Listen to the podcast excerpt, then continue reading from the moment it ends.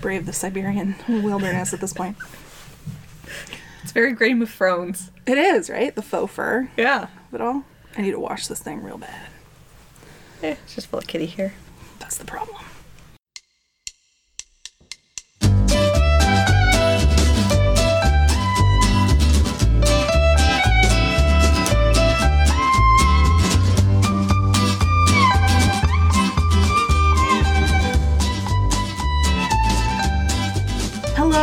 Welcome to the newest episode of Rabbit Holes Podcast. I'm one of your hosts, Elise, And I'm your other host, Andy. and welcome to the end of 2019. Dun dun dun. Yes. I mean, it's not been a great year. It's not been a terrible year. It's no 2016, we'll put it that way. No. But it's also not been a great year. it's had its moments. Agreed. yes. It wasn't as bad personally as 2018. Right. But it's been pretty bad. It hasn't been great. Right. Yeah, I'm still ready to relegate it to the history Yeah. dump and call it a day. Yeah. Get on with 2020ing it all. Fresh new perspective. Elise and Andy 2.0. Woo! I can't promise that. Neither can I. Like, come on. Your writing checks my depression cannot cash. oh boy. Uh, so our listeners might remember last year we did a year in review show where we traded off back and forth on some big stories and some like big topic areas.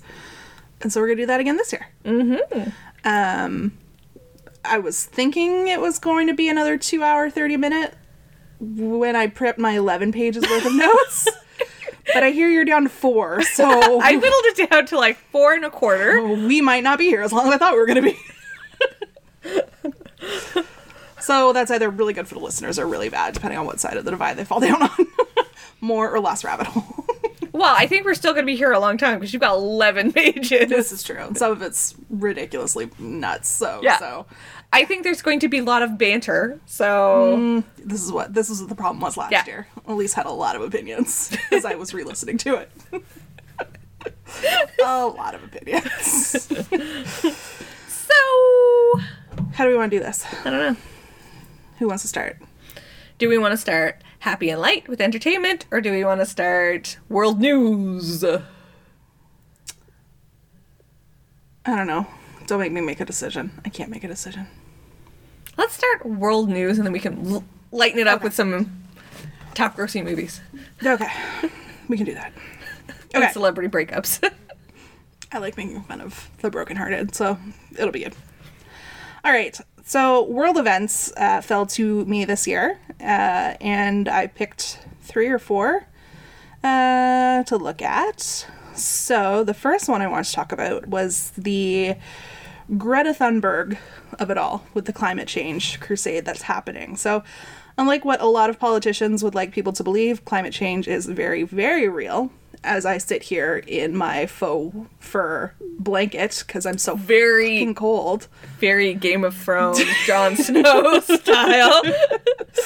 Uh, and it's not even. Well, we're filming, recording this on December 19th. So, But it was minus like 16 or 17 according to the truck when I was on my way here. Today, Yeah, but with wind chill, it dropped down below 25, Oh, I know. almost 30, so bonkers. Uh, so, we're on target to shortly hit a crisis point in which the average temperature on Earth will be 15 degrees higher than it was before the Industrial Revolution. I read a book for Union University about, like, um, it was like a sequel to uh, H.G. Wells' The Time Traveler. And it was like, dude went into the future really, really far. And it was like completely decimated from due to climate change. And he's like, what did we all expect when we started a giant bonfire called the Industrial Revolution and then did nothing to put it out?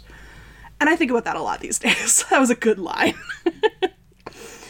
Uh, so the predicted changes will expose about 350 million people to drought, which is expected to push 120 million into extreme poverty by 2030. The science is clear on this. We need to reduce emissions by 7.6% every year for the next 10 years to put the planet back on track. That is a huge change that needs to happen. Yes. That's not like it's going to happen. I just drove my giant truck here yes. Yeah, that's on you. because my slightly more fuel efficient vehicle died. yes. So in August 2018, not this year, August, but last August, Greta Thunberg started a one person protest of the Swedish Parliament buildings. Uh, she's clear that this was inspired by the protest work done by the Parkland shooting survivors, who we talked about in last year's wrap up. Uh, she distributed flyers that read, quote, My name is Greta, I am in ninth grade, and I am school striking for climate. Since you adults don't give a damn about my future, I won't either. Very poignant, good point, Greta moment. She sat outside the building from August 20th until the national election on September 9th to raise awareness, and it worked. After the elections, uh, she continued her protests on Fridays only, uh, vowing to continue until Sweden got in line with the Paris Agreement, and that's when her efforts truly went global. So that was August 2018, but within 16 months, she was meeting with world leaders and was even invited to address the UN Generally, General Assembly this year. On September 20th, she became the figurehead for a worldwide series of marches where people demanded their political leaders take action on the issue of climate change. Uh, and FYI, Collins Dictionary made climate strike their word of the year for 2019 because people were searching it so much on their website. While her efforts haven't led to much concrete change in national policies, there's been some minor adjustments, but more aggressive course action, uh, a more aggressive course of action is needed. It has been responsible for what Time magazine, who named her Person of the Year for 2019, calls a quote global attitudinal shift. And I just put that in because I like the word attitudinal. There you go.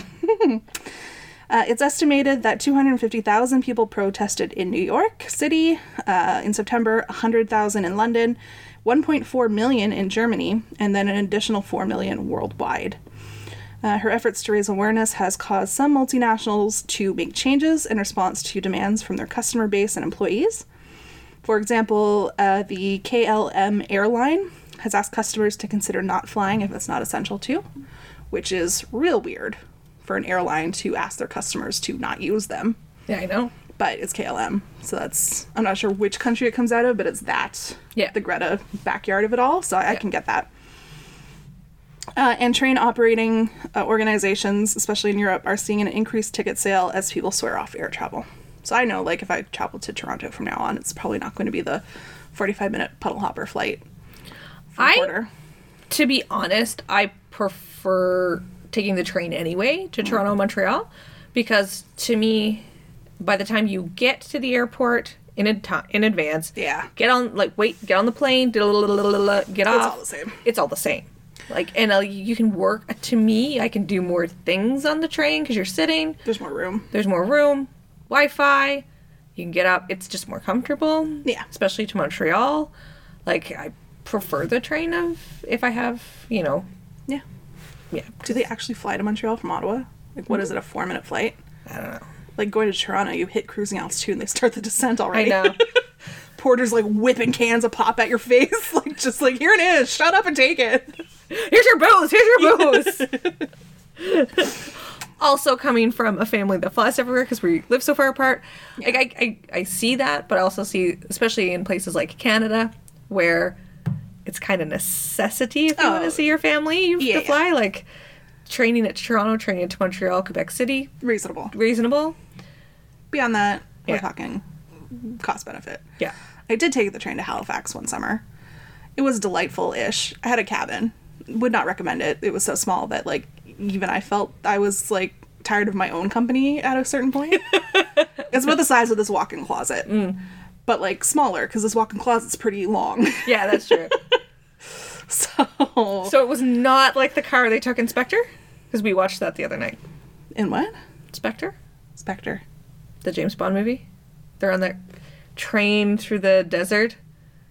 I barely remember that movie. Now you're gonna have to rewatch it. Mm, okay. um, back to you, Greta. Uh, this next point is something I don't like to focus on, but I'm going to mention it because it's used widely by her critics, which I think is shitty of them. But Time makes a pretty good point about her and her Asperger's because she's on the spectrum. Uh, Time says, quote, she doesn't operate on the same emotional register as many of the people she meets. She dislikes crowds, ignores small talk, and speaks in direct, uncomplicated sentences. She cannot be flattered or distracted. She is not impressed by other people's celebrity, nor does she seem to have interest in her own growing fame. But these very qualities have helped make her a global sensation. They also note that her Asperger's doesn't allow her to compartmentalize issues like you or I might. So it's really an all or nothing thing thought pattern with her, which is why this climate change it seems to hit her so deeply. Like it, it should hit all of us, but for her, they're just you can see Yeah. there's like a certain level that you're just like, I get it, but she's not compar- com- compartmentalizing like Yeah. you or I would.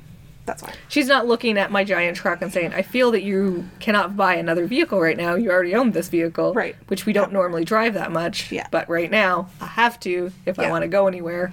Yeah, she's not going to be your best friend. No. That's for damn sure. uh, so, just to sum up this uh, this story in the news of the world, uh, her crusade can be summed up in this quote from the Time article, which she was named Person of the Year. Quote: "We can't just continue living as if there was no tomorrow, because there is a tomorrow." So, smart kid for a sixteen-year-old.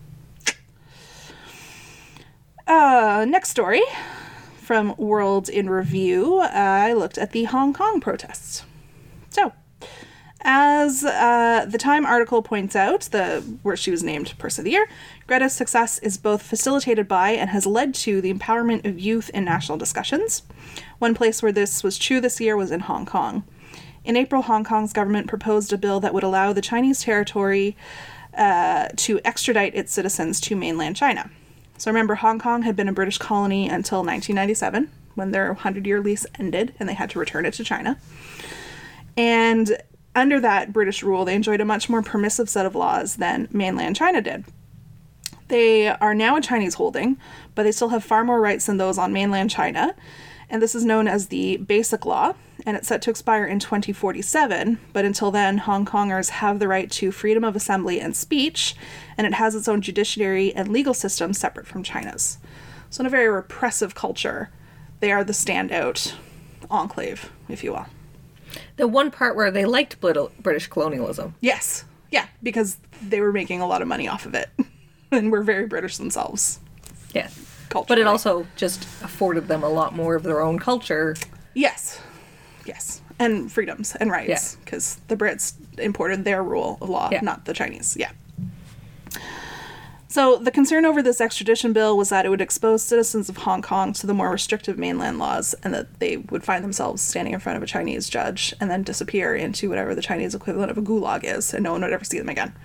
Because it's been known to happen. Yeah. So. Many saw the proposed law as the increase of Chinese authority over Hong Kong, especially against those who protested the Chinese government and those who reported on it, and it was the reporting part that made a lot of people real nervous. Uh, Hong Kongers have a lengthy history of protest, and this was no different. Hundreds of thousands of people took to the streets to oppose the proposed legislation, the extradition law, and after a couple of weeks, the justice minister said that it would be suspended indefinitely. So it worked. However, Hong Kongers didn't trust their government and demanded that it not just be suspended, but that it be withdrawn completely, and so they continued to protest. And the demonstrations got progressively violent. Uh, the Daily had some really interesting episodes around that time. So if you're looking for more details on that, go back to the Daily from S- September, I want to say. Yeah. Maybe late summer. Uh, in September, the bill was officially withdrawn, so those protests did what they were supposed to do. Uh, but something had changed by then, and the people weren't satisfied, and they needed and wanted more. There is a real concern, and I think it's a legitimate concern, that the Hong Kong government is too far into the pocket of the Chinese government. And protesters had been extremely violent in the fall, so people lost faith in the Hong Kong police force and how they responded to those protests. And the police force, having responded with more and more violence in the face of increasingly violent attacks, uh, led to um, new avenues of the protest movement. It, it became like a self fulfilling prophecy. Yeah. Yeah. As often, like, as sadly as often as protests do Yeah. go from peaceful protest to Progressively violent. And then it's just the police crack down, so they protest again. And yeah. it just becomes cyclical. Yes. Uh, in November, Hong Kong held elections. 17 of the 18 councils uh, that make up the Hong Kong government uh, are now j- governed by pro democracy councillors. So they took a left turn from the rest of the world that's been going increasingly conservative, and they voted a more liberal uh, government in, which we barely did, Yeah. which I'm assuming you'll talk about at some point. yep. Okay. Uh, now the protesters have moved beyond. Now the protest has moved beyond its initial tinder point, which was the extradition bill, and Hong Kongers are demanding uh, four things. The first is that they not be characterized as a riot, because that's important in the law. You're either a protester or you're a rioter. No one wants to be charged as a rioter, especially when you're being charged by Chinese friendlies. Two, amnesty for arrested protesters. Again, C point one. Three, an independent inquiry into alleged police brutality. And four, complete universal suffrage. Which I read that and I didn't look too much into it, but now that I read it, I'm like, they don't have complete universal suffrage. That's surprising. So, But not really, because it's Ch- China. I, but like British too for so long, like who's not getting the right to vote? I guess is what I should have looked at. Mm, true. So that's my homework. Uh, in response, Chinese President uh, Xi Jinping has warned against separatism, saying any attempt to divide China would be would end in quote bodies smashed and bones ground to powder. That's what you want to hear from your friendly dictator overlord. Youch. Yeah, not great. So while the protests started about one unpopular law and worked, it's now become a much larger question of what rights Hong Kongers can have and what influence Main China will have there, both before and after the end of the basic law that's set to expire in 2047. So dicey time, something to keep your eye on Yeah. for the coming year, because it doesn't seem like it's slowing down. No. Uh, next I think you can just repress people for so long, and then they're looking at their counterparts, going, "We don't want to get like that." Like they don't want to get like get like. Yes. That's poor grammar. They don't want to be like, that. yeah, they don't. Yeah, yeah, I see what you're saying. like Yes. you're looking at their counterparts in mainland China who can't, you know, say boo, Right. or looking at the people who were printing. I think the Daily might have done. Mm-hmm. It was, it was printer, bookseller. Yeah, the bookseller who disappeared Right. from Hong Kong, went into China, and Right. and then comes back and says, "No, Chinese didn't." Mm, abduct me and Yeah, put nodes on my nards. yeah, like yeah. so. I get it. yes, for sure. trying to think. Yes. Like when you look at like the fall of the British Empire in general, like one place got home rule and then all, they all wanted it. And that's like one of the dominoes trigger Yeah. effects that we like cite as the cause of the fall of the British Empire. It's just it's ironic that it's happening here in 2019 and the Brits aren't even involved anymore. I know. they probably would like the British back. Yeah. So, from one clusterfuck to another, let's now look at Brexit. Aye. In case you've managed to avoid all info slash news about Brexit, congratulations! And what's your secret? Because holy shit, it's been everywhere. I don't go into nearly enough nor good enough detail. Just check out John Oliver because he does a better job So- than I do. I'm not gonna lie. I have not watched any news in months. Okay. We haven't had like a working satellite. Like our satellite's been off and on. Right. And whenever we get time to actually sit down and watch TV lately, it's been like, let's watch something funny. Right. Not like Brexit. Yeah. uh, because I'm tired. fair. Fair, fair, fair. so I know Brexit is a disaster and Uh-huh. they reelected like Yeah. douchey Howard. Like, Doris uh, Boris Doris Johnson. Doris Johnson. Uh, with Draco Malfoy 40 years in the future with like two divorces under his belt. Yeah. Yeah, yeah. I got it. So then you're going to need a bit of background. And I got a bit of background, enough to like broad stroke it. So the key issue in the situation is the United Kingdom's participation in the European Union, which is a political and economic system in Europe. The 28 members have agreed to a common currency, open borders, and a bunch of different trade deals. The UK has always had a slightly uneasy relationship with the EU and never got fully on board with some of its main ideas, like the whole common currency thing. And that comes from being like thinking you are the global overlord. So why would you The Empire. They still Yeah. have imperialism. Empire mentality. yeah. yeah. So, following the rise of nationalist governments over the last couple of years, the far right parties in the UK got a referendum on the ballot in 2016 with the question Should we leave the EU? And the people voted yes. The referendum results were 52% leave and 48 remain. It was not a shocking mandate. Like, for like there should have been a larger margin needed, like two thirds. Wider margin needed. Yes. Yeah. Yes. What did I say? That's something close, but not quite. Mush mouthed it. Yeah. I think you put the M where the W should have been. Well, in 11 and a half months, when I have to re-listen to this episode, that's when I'm going to find what I said. Or when you do the editing. Oh yeah. Uh, of the countries uh, in the united part of the United Kingdom, so uh, England and Wales drove the vote uh, to leave, while Scotland and Northern Ireland wanted to stay. David Cameron, then PM, was seen to have fucked up the whole situation and so stepped down, and Theresa May got the job.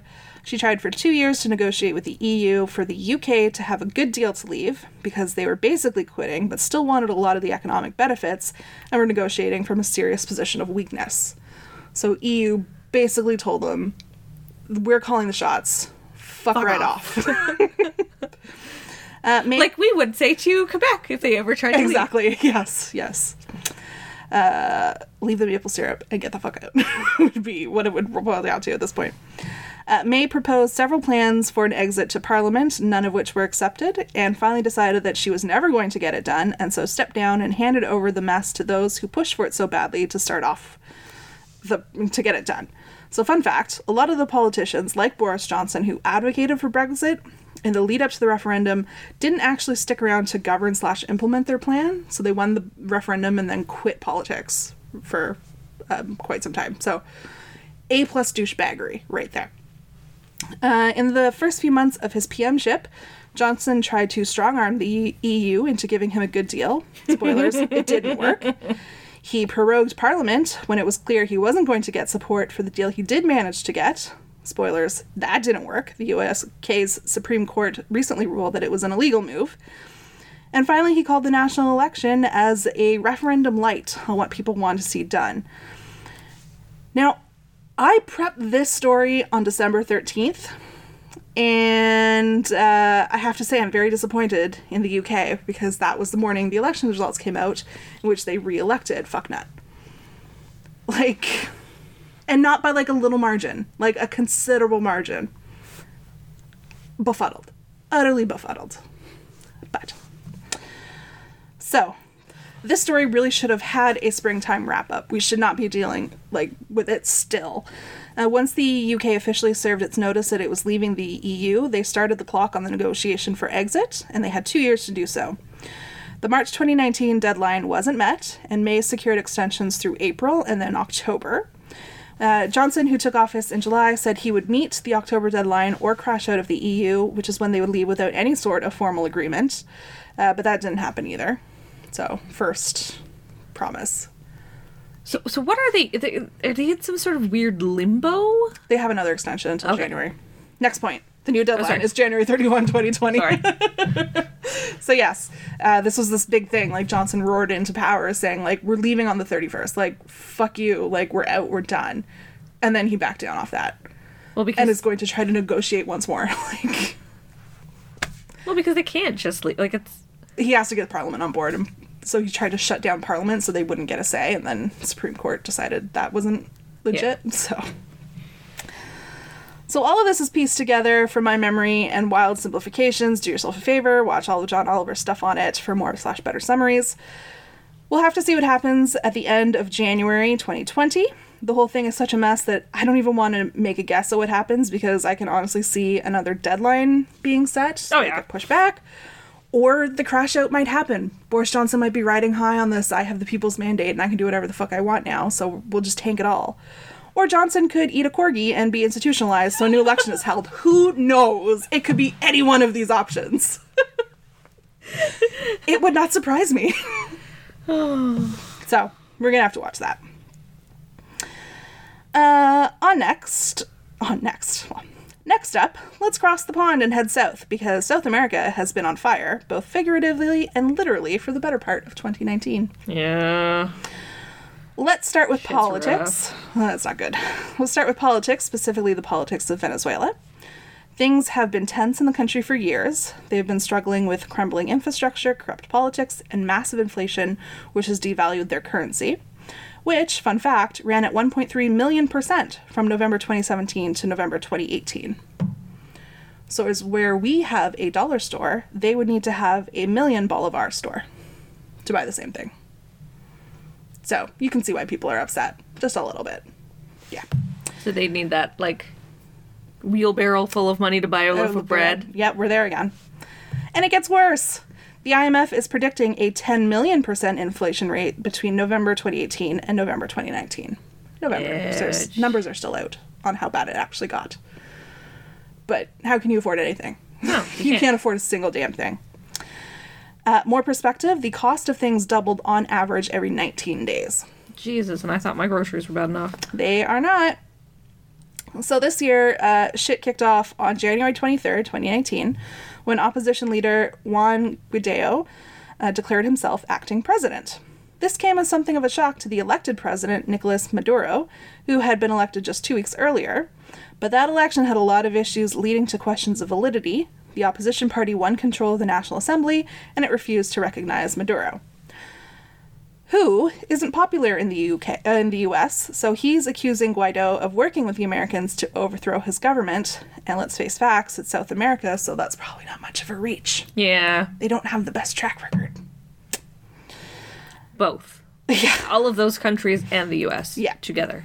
never. Yeah, it, There's a reason that it was like a main point of a James Bond or two movies. right, exactly. Uh, things got even dicier on April 30th of this year when uh, Guaido held a press conference where he stood with a bunch of dudes in uniform and called on the military to support him in the power struggle. That makes me nervous. I think that should make everyone nervous. No one wants to. Military coup. Yeah, exactly. And the world is divided on who to support. The US and many Latin American nations recognize Guaido, while Russia and China recognize Maduro. And using my dirt bags of a feather theory, that should tell you all you need to know. Yeah. So the sketchy elections that put this guy in power, probably if Russia and China are backing you, like you got issues. Yeah. As you may expect, the king-making power currently sits with the National Security Force, and they've been pretty loyal to Maduro so far, uh, partly mainly because he has been giving them plenty of pay raises and giving high-level military leaders positions in the government. Yeah, that's never good signs. No. Uh, both sides met uh, several, a couple times this year. First in Norway in May, and then the Barbados uh, in August to try to find a solution. But after the August talks, Maduro broke off negotiations. That seems to have been related to the U.S. decision to impose sanctions on the crippled Venezuelan economy, further damaging it, as well as the U.S. move to seize all Venezuelan government assets in the U.S. and barring future transactions with the Venezuelan government. So Maduro did not take kindly to those actions. I decided he wasn't going to talk anymore. He was just going to go home and use the military to rule. Right now, we're watching two privileged men fight for power, but the human cost is mounting. Venezuelans can't afford basics like food and toiletries. The UN has estimated that 4 million people have left the country as economic refugees since 2014. A quarter of those are believed to have crossed into Colombia, putting a huge burden on their neighbors. There was that stupidity this summer where the government literally blocked humanitarian aid in a hella dramatic way by putting uh, shipping containers across a bridge. I don't know if you remember seeing those shots. Like, Red Cross was trying to deliver food for the people who couldn't afford to eat, and they put parking or um, shipping containers across a bridge, literally rendering it unpassable. Classy. Yeah. So this is going to be one to watch because how much longer can it really go on before somebody gets trigger happy at some cabinet meeting somewhere? Well, who knows. Again, the Daily Show, the Daily did a great run of episodes on this topic. What the Colombians should do is take some hippos, send it into Venezuela. But with lasers, Austin Power style. Yes. Uh, now on to the literal fire in South America. That is the fires in Brazil. So, Brazil recently elected a very conservative government that is more in line with business interests than social human interests. And if you have any doubt about that, just look at the state of the Amazon. There has been a marked decrease in enforcement of laws designed to protect the Amazon. So, illegal deforestation for agriculture and invasion of indigenous territories are increasing.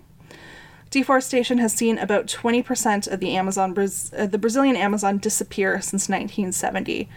Efforts were made to slow slash stop that throughout the 2010s, and it was working until the current government came into power and reversed everything. And But even like I can think of the 80s and the 90s, there's a lot of save the rainforest, save the Amazon. yes, and so like that's kind of what led up to like the the good that was happening. But again, like the save the whales, save the Amazon, like it's the same as like the Satanic Panic. Lived like Yeah. it was a 24 hour news cycle that caught it, right? Yeah. and ran with it. Uh, estimates say that there has been more deforestation in 2019 than there has been since 2008. Wow. This is bad news for all of us because the Amazon absorbs about 20% of global carbon dioxide and turns it into oxygen that, you know, we need to breathe. Yeah. So when they say the lungs of the earth are on fire, it's not hyperbole. They mean it. Uh, we're in a chicken or the egg situation now. The Amazon helps offset climate change, but as we get rid of more and more of the forests, we're speeding up that climate change, so it's another shitty cycle of self fulfilling prophecies. Scientists are worried that we're approaching the tipping point where the forest could disappear and turn into irreversible savanna, which you know they're just going to put cattle on, and that's just going to make carbon emission. It's going to make a carbon emitter rather than neutral slash negative, and then we're back to the 90s. Save the Amazon. Yeah. Don't let the cows fart all over the uh, ozone Yeah. there. no Aquanet people. Exactly. So while the height of the fires occurred this summer, they continued throughout the fall, though the 24 hour news cycle meant we all stopped talking about it. In September, where I got the, the numbers for the story came from, there were almost 20,000 fires burning, accounting for about 65% of Brazil's Amazon landmass had a fire on it. That's fucking huge. Well, yeah, but it's just like, good lord. Luckily, the Amazon like spreads over to a couple of different countries. But you remember the the Olympics there Yeah. a couple years ago and their opening ceremonies where they like lectured the world about Yeah. saving the environment you can like fucking sit on it like fuck right off Now, I wonder is that soccer stadium they built for FIFA in the rainforest that was totally never used again and just left to crumble right on fire? who knows 65% chances yes Speaking of shit being on fire, my last story in the world news section was the fire in April at the Notre Dame Cathedral in Paris. Last year at my world events, I closed with the fire at the National Museum in South That's true. America. I felt it was an apropos recycle. So, um, at that time, in the spring of this year, the building had been undergoing some much needed repairs. On April 15th, a mass was in session when fire alarms went off. At 6:20 Paris time, security guards started evacuating the cathedral in response to the alarm uh, that was going on. And then it took about 400 firefighters 9 hours to get control of the flames in that building. The problem is that though the body of the building is stone, the support beams in the roof were wood, and really, really old wood tends to be really dry. So once the fire Like had reached them- kindling. yeah. Uh, once the fire reached them, it was game over. So the roof was constructed in the 13th century using new, then 13th century wood, but also some wood that was believed to have been used in earlier roofs from both 1160 and 1170. So, shit. If you farted near those, they would have gone up. Uh, the forest of oak beams, as the roof structure was known, was completely destroyed this year. The primary spire that stood at the intersection of the nave collapsed and fell into the body of the church. And fun fact there are no trees big enough in France anymore to rebuild the roof with French wood. And yes, they've looked. So they're going to be importing wood for this grand French, I know, the world shall end. Following the fire, there was a lot of criticism of the world's response. A bunch of billionaires, including Salma Hayek's husband, by the way, uh, pledged oodles of cash for the rebuilding program. In the same week that this happened, three black churches in the US South were burnt and got very little attention, and no one freaked out this bad when the Taliban was ripping through the Middle East, destroying sites of religious significance then. And then this was also around the time of the Amazon fires. So it was not a great look for humanity to pick this one rich white center.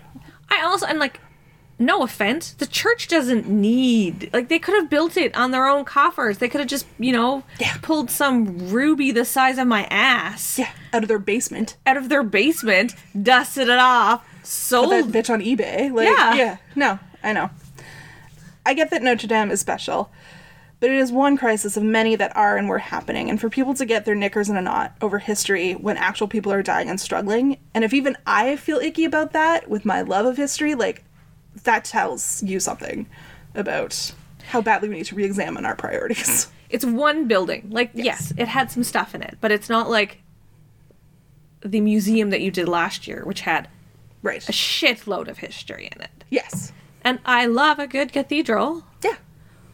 but It was not a good look for a human it's just like kind that week. Like we, that was one center of religion. There were three centers of religion in the U.S. South that were targeted because they were predominantly populated by Black people. Like to me, that's the worst story. Like let's focus on that. yeah. So, uh, the one chuckle that came from this, Trump suggesting that they use aircraft to drop water on the site, like a forest fire. At the time, he tweeted that because Twitter is like Yeah, his government now. crack. Yeah. Uh, the French Ministry of the Interior's official Twitter account then responded, quote, The drop of water by air on this type of building could indeed result in the collapse of the entire structure.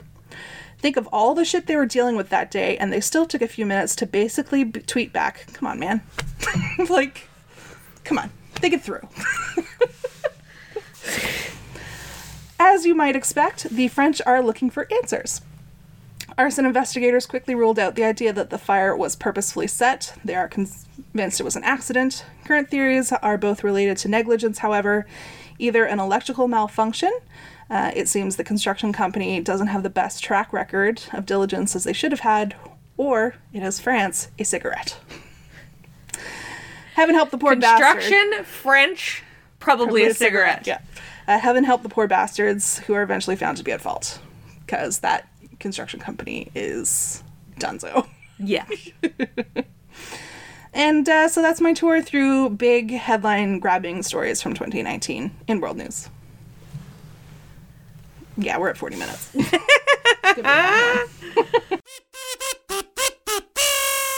So I'm gonna do entertainment. We we do we we divvy it up much like we did last year. Um. So I'll start with the. I'm going to guess. You're gonna guess. Do you know what the top grossing movie hands down was in 2019?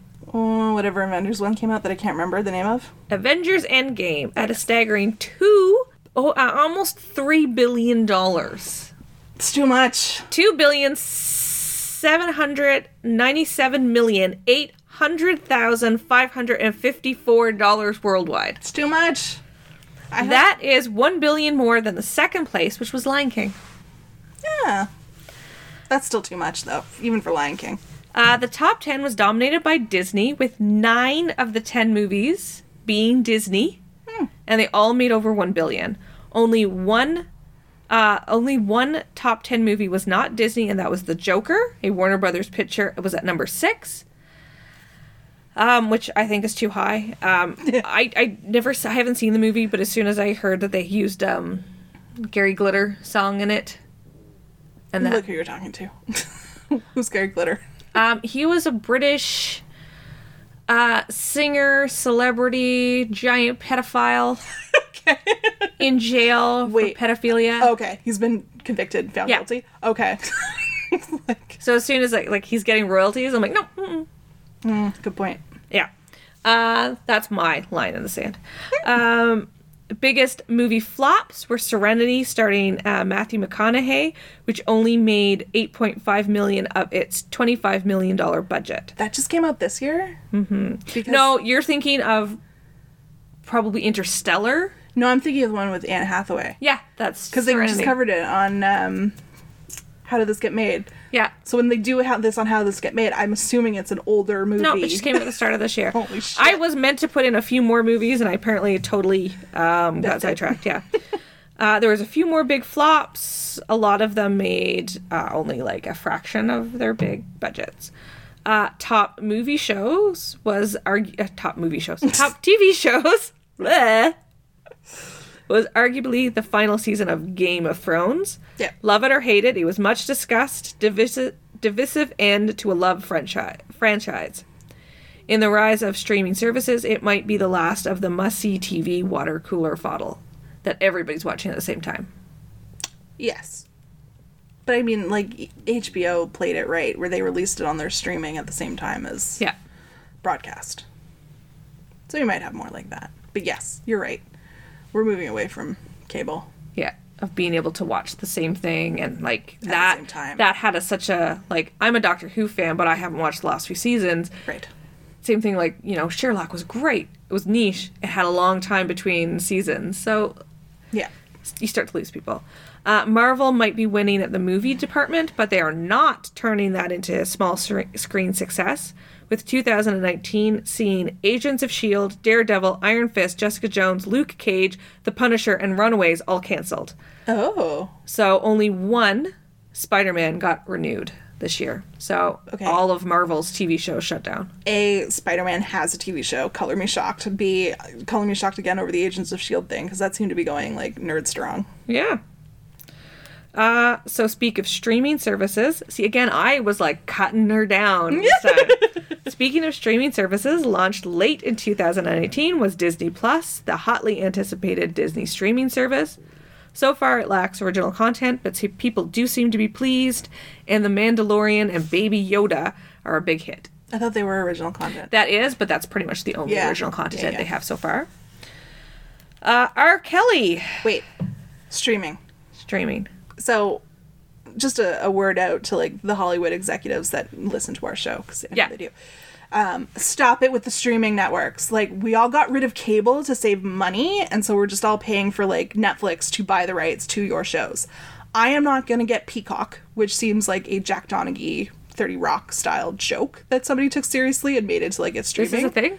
Yeah, NBC's streaming Oh. platform is going to be called Peacock. Yeah, literally Jack Donaghy idea level from like Alec Baldwin 30 Rock style. Like it seems like a joke Tina Fey wrote. I like I'm CBS All Access is another one. ABC has its own proper pay to play streaming. I am not going to get back into cable streaming version. It's not going to happen. Although I figured because I pay about hundred dollars a month for my satellite, mm-hmm. Hundred dollars a month can buy me all of those streaming services almost. True, but when you're trying to save money, and I was just trying to cut my life down a little bit.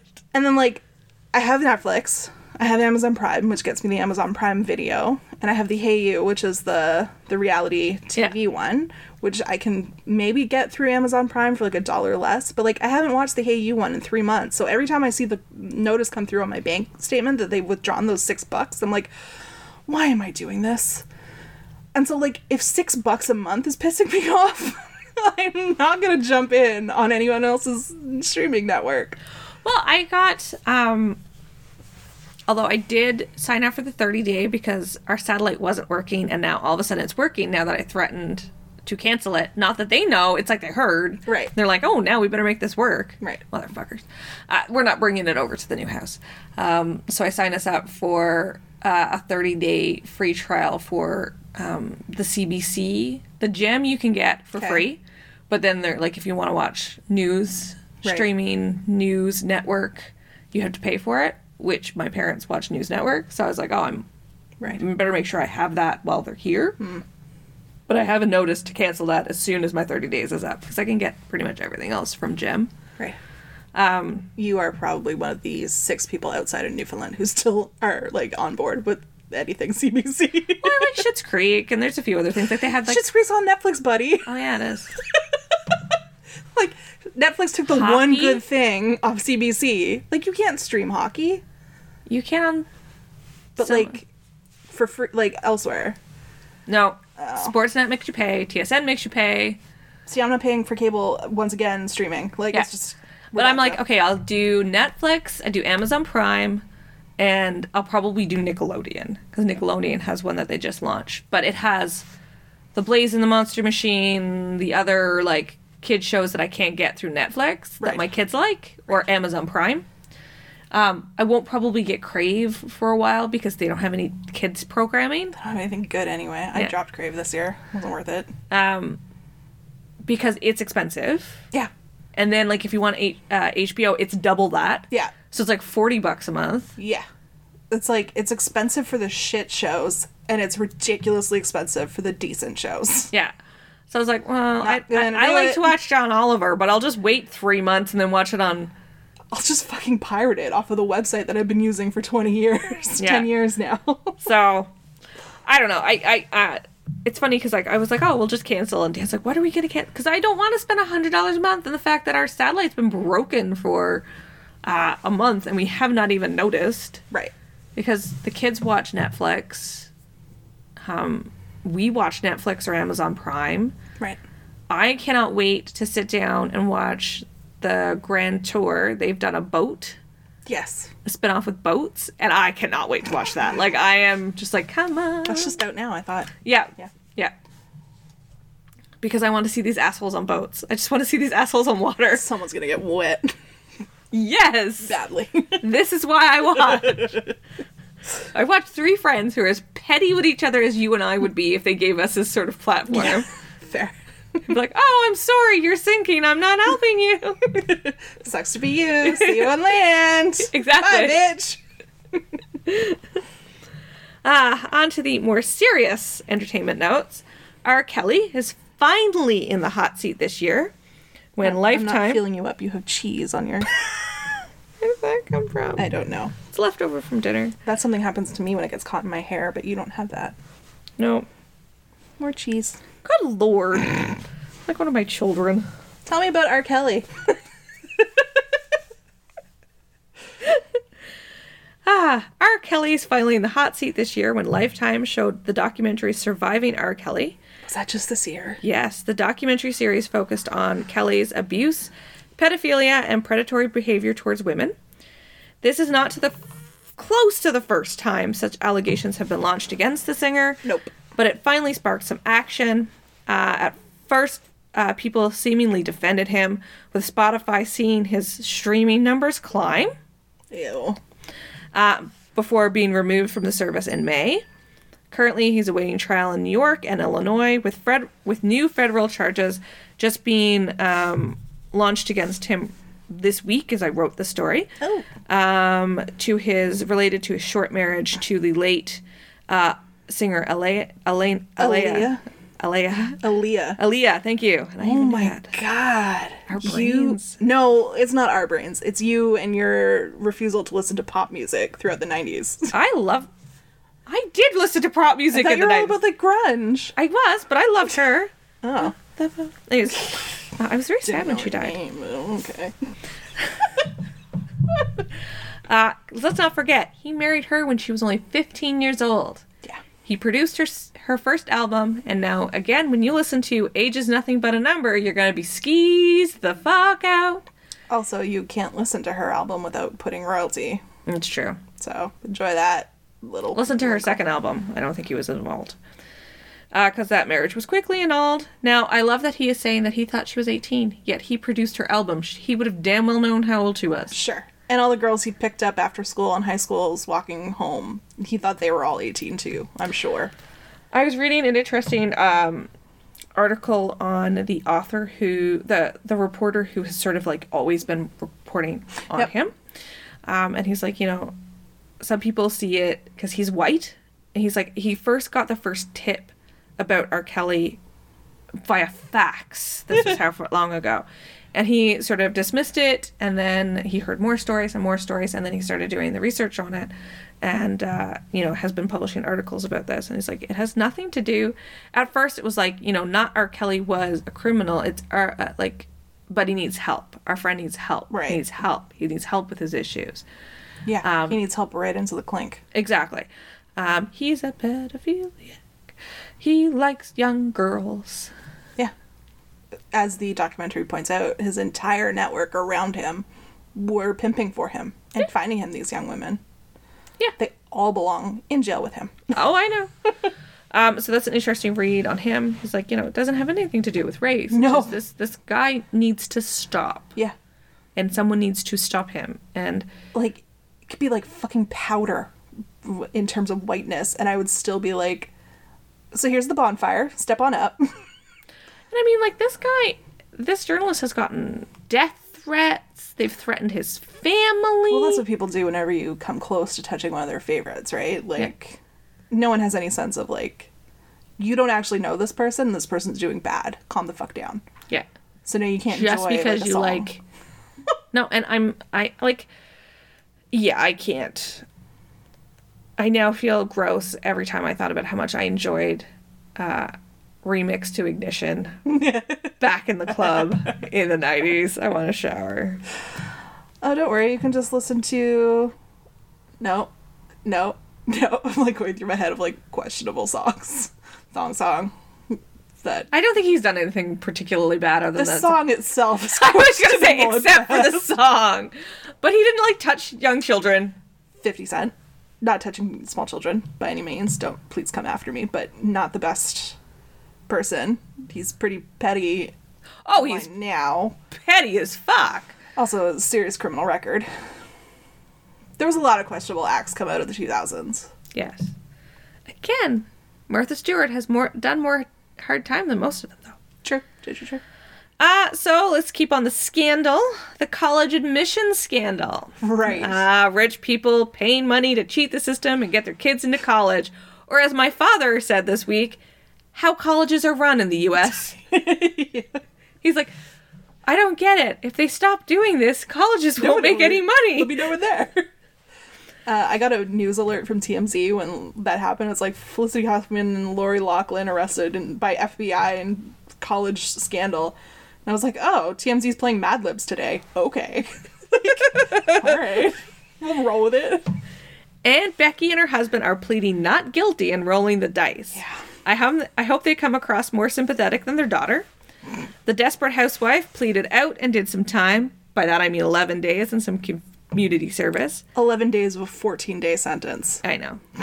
Jesus. And community service. I do feel bad for her daughter as she had no actual idea that she didn't get in on her own. Get, oh, that's going to be one awkward ass Christmas season. Like, I kind of like, she only got 11 days, but I kind of think her daughter, like the relationship between her and her daughter, is going to be fucked up. Mommy loves you, sweetie, but she thinks you're a dummy. like, that is just so messed up that maybe she's paying for this poor choice in different ways. yeah. Like, sorry, this was a case of white on crime, white crime. Let's be honest. Yeah. Uh, although a whole lot of, like, it, there might have been one minority that might not have gotten the spot, but odds are it would have gone to another rich white person regardless. So, I don't have a lot of sympathy. No, and like I feel like more I think um Aunt Becky as kids who like scam to go on the crew team, like there probably was some actual athlete out there who needed that scholarship. right. Again, Also, his name was probably Chad. So, true. Because it's crew team. Chad Benefithird the third. Like, Um, but again, why not just donate enough money for a new library like other rich people? Because it's not like, like, granted, Aunt Becky's career wasn't that great, but her, husband, husband. is fucking rich. got that Target money. It's Yeah. coming in. So, um, or in the case of you know Aunt Becky's kid, she has zero interest. Why make her go to college at all? She didn't even want to go. She, she was there for the party. yeah, she did not want just get her a a place close to the university, and she could have. Because let's face facts, this girl's never going to actually need nor use an education. No, So, why even make her go? yeah. but I would have appreciated the Philliam F. Muffman Library. Which is the Stephen Colbert name for that couple. So we've lost the following some of the following stars. Well, we've lost all of these people. Did it just Some of them are back, you know. Got awkward there for a bit. Buried alive. These are just not every star that died. Right. Um, so we have Luke Perry, who died following a stroke um, at all the young age of 52. He was just experiencing a resurgence in his career with uh, Riverdale and the reboot, relaunch, rething of 90210. I don't even know what you call it. I'm not even entirely clear of what it was. Yeah, that experiment. Mockumentary? Maybe? I don't know. Uh, rapper Nipsey Hussle was murdered in broad daylight outside his Marathon clothing store in the Hyde Park section of Los Angeles. On March 31st, he was 33. The, uh, the rapper's murder caused an outpouring of support for his family and two young children. Other souls we lost this year were Kristoff St. John, a regular on the soap opera Young and the Restless, who died due to heart failure at age 52. Was it heart failure or suicide? I'm not. Some said suicide, some said heart failure. Okay. He was in a really bad way since his Yeah. son's death. Yeah. His son's suicide. Um, he also had a drinking problem, I believe. A legendary director, John Singleton, died at 51 after a stroke, and sadly, that family is gearing up to for a big battle over his $50 million estate. Bad year for strokes. Yes. Holy. And people in their 52s. Luke Perry, 52. Kristoff St. John, 52. John Singleton, 51. Oof. Peter Fonda passed away at 79. Toni Morrison at 88. Rip Torn, uh, MIB. Uh, 80. Uh, 30 Rock. Who's he on 30 Rock? I, I think of him as Zed from. Yes. Uh, he played Don Geiss on 30 Rock. Alec Baldwin's mentor. He was 88. Gloria Vanderbilt was 98. It's a good long life right there. Mm-hmm. Grumpy Cat, That hit me hard. age 7. Tartar sauce was his Yeah. name. Her name. Her name, yeah. Tartar sauce, we miss you. Also, little Bub died this year. Rough year for Instagram cats. Doris Day at 97. Doris Day was still alive. Yes! A, how did I miss that? And B, how did I miss that she died? She was 97. Uh, Peter May- Mayhew, who played Chewbacca, he was 74. I would do a Chewbacca call, but I've never been able to. I know, I'm not either. I can't either. Keith Flint, uh, the lead singer from Prodigy, at 49. Karl Lagerfeld at 85. Caroll Spinney, uh, Big Bird, at Yes. 85. That hit me hard this month, December. Stephen Moore, author, at 81. And Albert Finney at 82, just to name a few. Yes. Rough year. Not the worst we've had in recent memory. No. 2016 was a shit year all around, but especially in the celebrity death. Oh yeah, there was a lot of celebrity deaths. Um, and that's just a sample. That's people that like we would have both known. There's a lot of people in there that I either didn't know or had to look up. Um, celebrity weddings. Now we're getting into our favorite Mockery. weddings and divorces. So Lena Waithe and Alana Mayo on November 15th, they tied the knot. I don't know who either of those people are. Are they the Hallmark Channel commercial ladies? No, Okay, then I don't know who they are. but they are a lesbian couple. Well, power to you, ladies. Uh, Flea. No, but seriously, who are they? Um, she. See, you don't even know. Yeah, I can't remember These could literally be just like two people you've made up. I can't remember who she is right now. I've been put on the spot. All right, Flea. Flea got married. Who did Flea marry? Melody, and I can't pronounce her last name, but Flea was from Flea's from the Red Hot Chili Peppers. They got Flea, married. I knew. Yeah, October. Sadly, from The Simpsons, not actually the Red Hot Chili Peppers, but that's okay. Mickey, Nicki Minaj and Kenneth Zoo Petty. October 15th. She's now retired to be a wife or something. The read has a lot to say about this, so just go back and listen to the read. But he is apparently extremely problematic and not a good thing. also, she's not really retired. Yeah, no. Obviously. I think I only knew about that because I was listening to that one Read episode. You were like, you have got to listen to this because I was making fun of. Oh yeah, it was the Ti. Yes. Yeah. um high of it all that i could have covered but that's a whole michigas in itself I mean, if we covered it, I wouldn't need this blanket. I would get really worked up. yeah i know fucking douche uh, jennifer lawrence and cooke maroney october 19th guests he's some art dealer His parents should be ashamed. yeah uh, guests included this mixed bag of kris jenner adele uh, cameron diaz nicole richie emma stone ashley olsen and sienna miller Aren't Cameron Diaz and Nicole Richie related by marriage somehow? Like to the same dude? Uh, no, Nicole Richie used to be married to one of the guys from, um, Emo dude. yeah, uh, Good Charlotte, and uh, Cameron Diaz is re- is married to his twin brother. Got it. See, I knew there was something there. Yeah.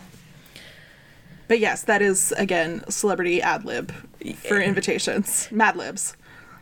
Uh, Hilarie Burton and Jeffrey Dean Morgan got married on October fi- uh, 5, 5th. Ellie Goulding married Caspar. I sent you the wedding dress. Jopling in what I'm going to say is the mo- most off putting wedding dress that I have ever seen. Okay. I was in a depression bubble that day, so I didn't look at it. Ellie Goulding? Yeah, she Okay. like the singer who Yeah, was dating singer. Harry. Yeah. um she wear like the wedding dress it's not ugly per se but it looks like when like you have to say it's not ugly per se, it's ugly. it's questionable. uh, it looks like she's cosplaying the ghost of a victorian bride. And let's just say that the duggars would have died for a dress that covered that much skin. Like it went down to here had a like a a ruffled cuff up around her neck and went all the way down to the ground. Ew. like like there was no skin like granted that was one of four wedding dresses apparently she had Oh well. but that's the one that she got like actually married in I mean, if it's a challenge to try to drive the guy off, maybe that's what she was going for, and it didn't. It was like work. a- so he loves her. chloe the fashion house custom design Well, they should be ashamed of themselves. it was really ugly again i'm sure that if the duggars saw those pictures they would be like how do i get this Where's the Butterick pattern, y'all? We need to make one for ourselves. Uh, Dwayne The Rock Johnson uh, married his longtime girlfriend Lauren Hashian in August, At that point, they've been together so long, it doesn't really count. but they had like uh, the cutest Well, looking yeah. ceremony in Hawaii.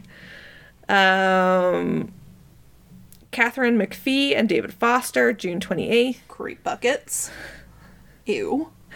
Uh, Chris Pratt and Katherine Schwarzenegger in June. Too soon after Anna Faris, but that's just my opinion.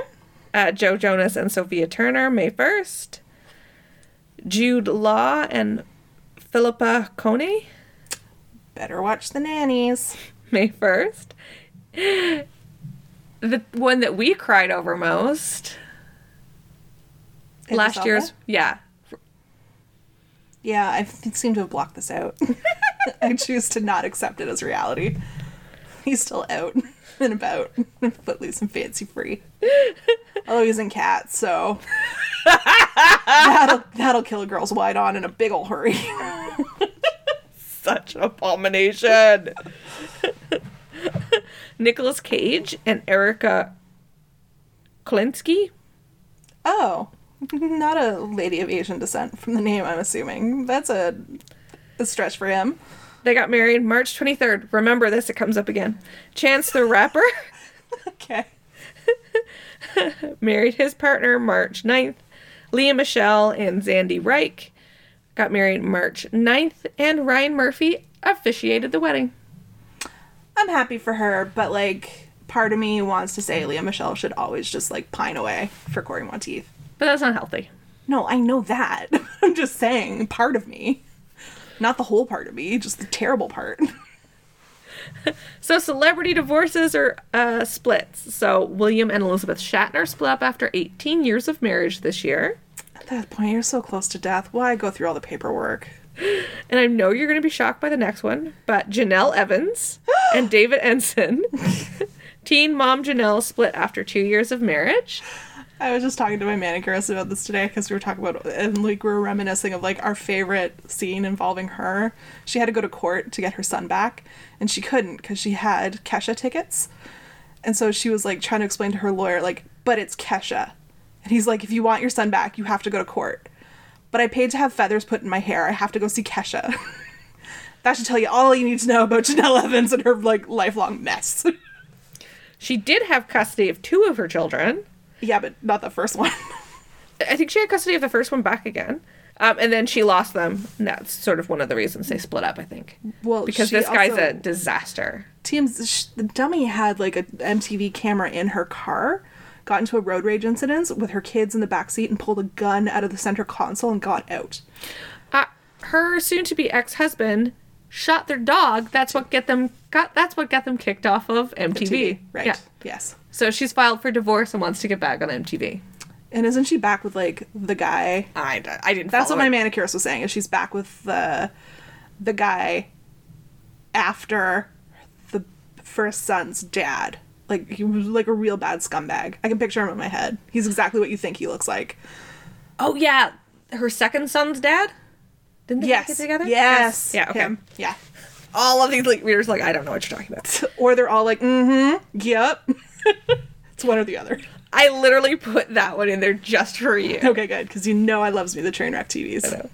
uh, Christina Hendricks and uh, Geoffrey Arend after 10 years of marriage. Which I mean, he was swinging really out of his league on that one.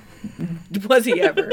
uh, Tom and Jennifer DeLonge after 18 years of marriage. Blink 182, Okay. former Blink 182. Thank you Now has saying that. that um, company that does, does UFO research. Yes. I Yeah. remember you saying that in one show. Yeah. Yeah. Uh, Sarah and Todd Palin after 31 years of marriage. Jesus didn't keep them together? Todd filed citing My wife's a crazy bitch. incompatibility of temper- temperance between the parties such that they find it impossible to live together as husband and wife. Your Honor, look at her. Just listen. Katie Holmes and Jamie Foxx after what we think is six years of dating. Yeah, I don't think they ever actually officially confirmed that. No. Liam Hemsworth and Miley Cyrus after eight ish months of marriage. But they had broken up before they got back together and got married, so. Yeah.